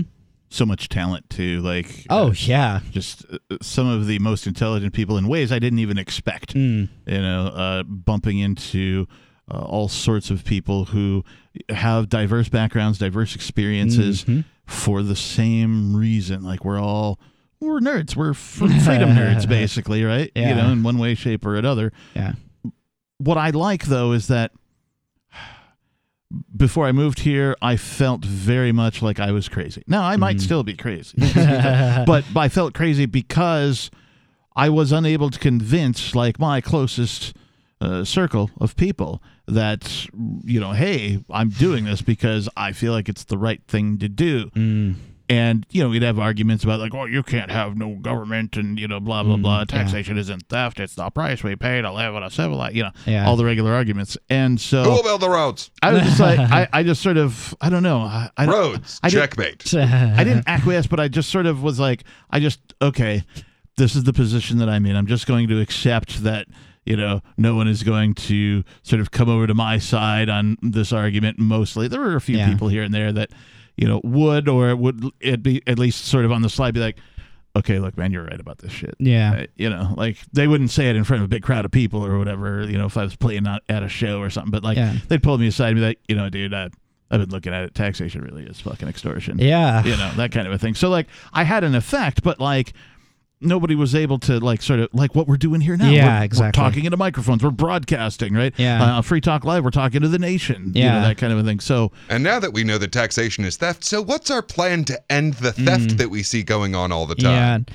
I I and don't we know. can we can have part two of the conversation. So I'm not as optimistic, I think, as uh, you guys are. I basically think that uh, most people, unfortunately, love the power too much and um, can basically never be convinced to give up the ring of power. I think that like there is something inherent within libertarians that makes us, um, you know, skeptical of authority. And I'm not saying that's limited to any specific characteristic. What I am saying is that basically, like you have to be you have to be wired right. You have to like um you have to believe that you can um do decisions on your own. Um that you don't need a safety net that's always gonna catch you when you fall down.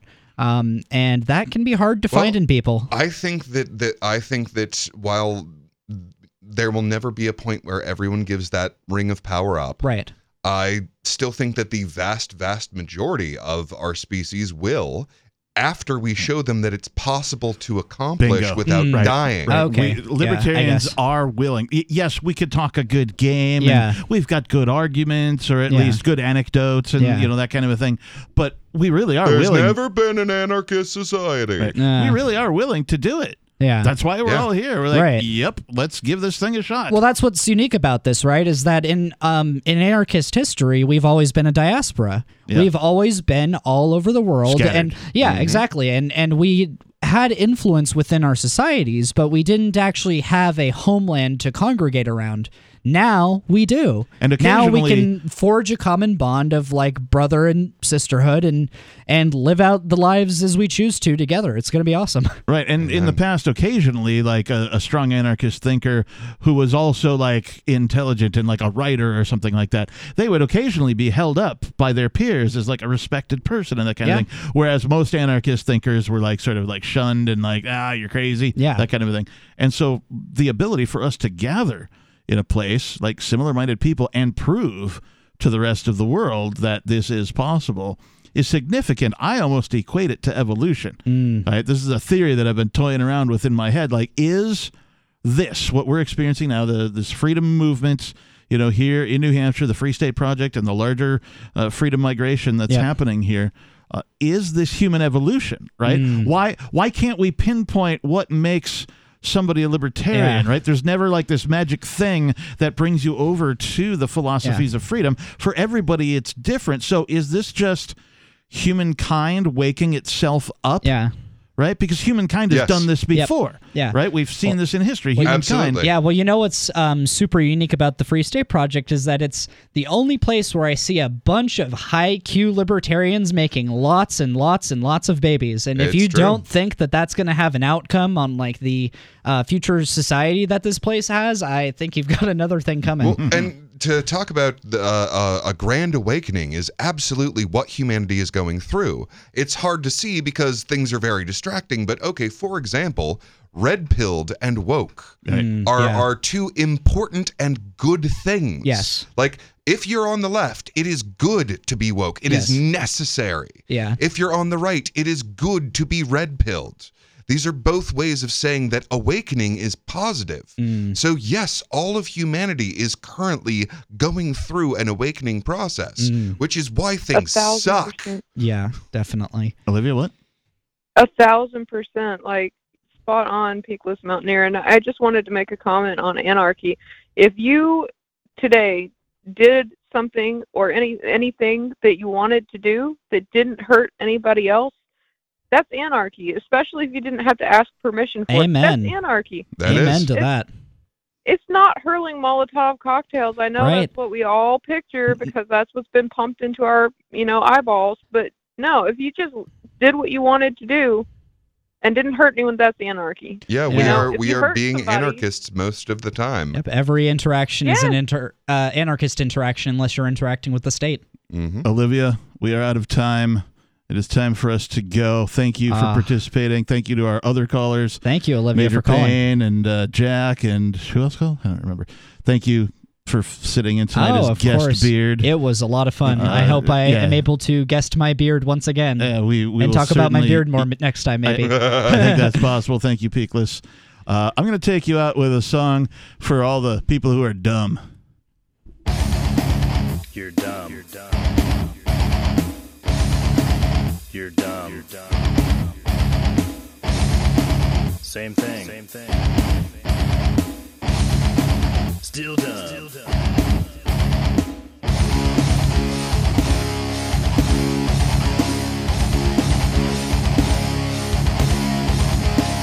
Hey Murph, you're dumb. No, you're dumb. No, no, you're dumb. Well, you're dumb because you got glasses on. Well, you're dumb. Your nose is funny and dumb. Oh yeah, well your eyes are dumb. Well, I'm gonna sing while you're dumb. Your books are overdue because you're dumb. Oh yeah, well your hamster ran away because you're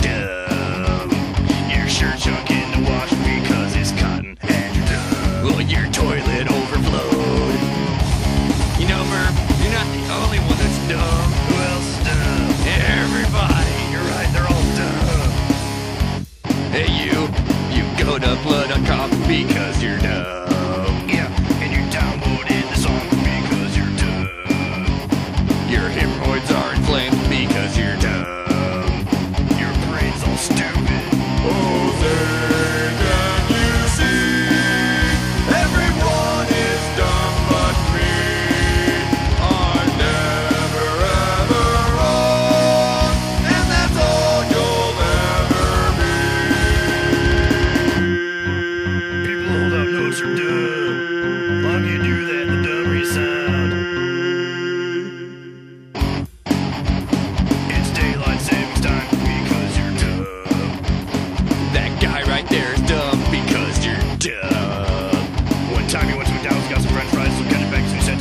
You couldn't get them open, so you went to the store to buy some scissors, but you didn't have enough money, so you started running to your friend's house to borrow some money so you could buy some scissors to open up your ketchup packets and enjoy your french fries more fully, but then just before you got to his front door, piano fell in your head because you're dumb. Didn't see that one coming. Oh, say, can you see?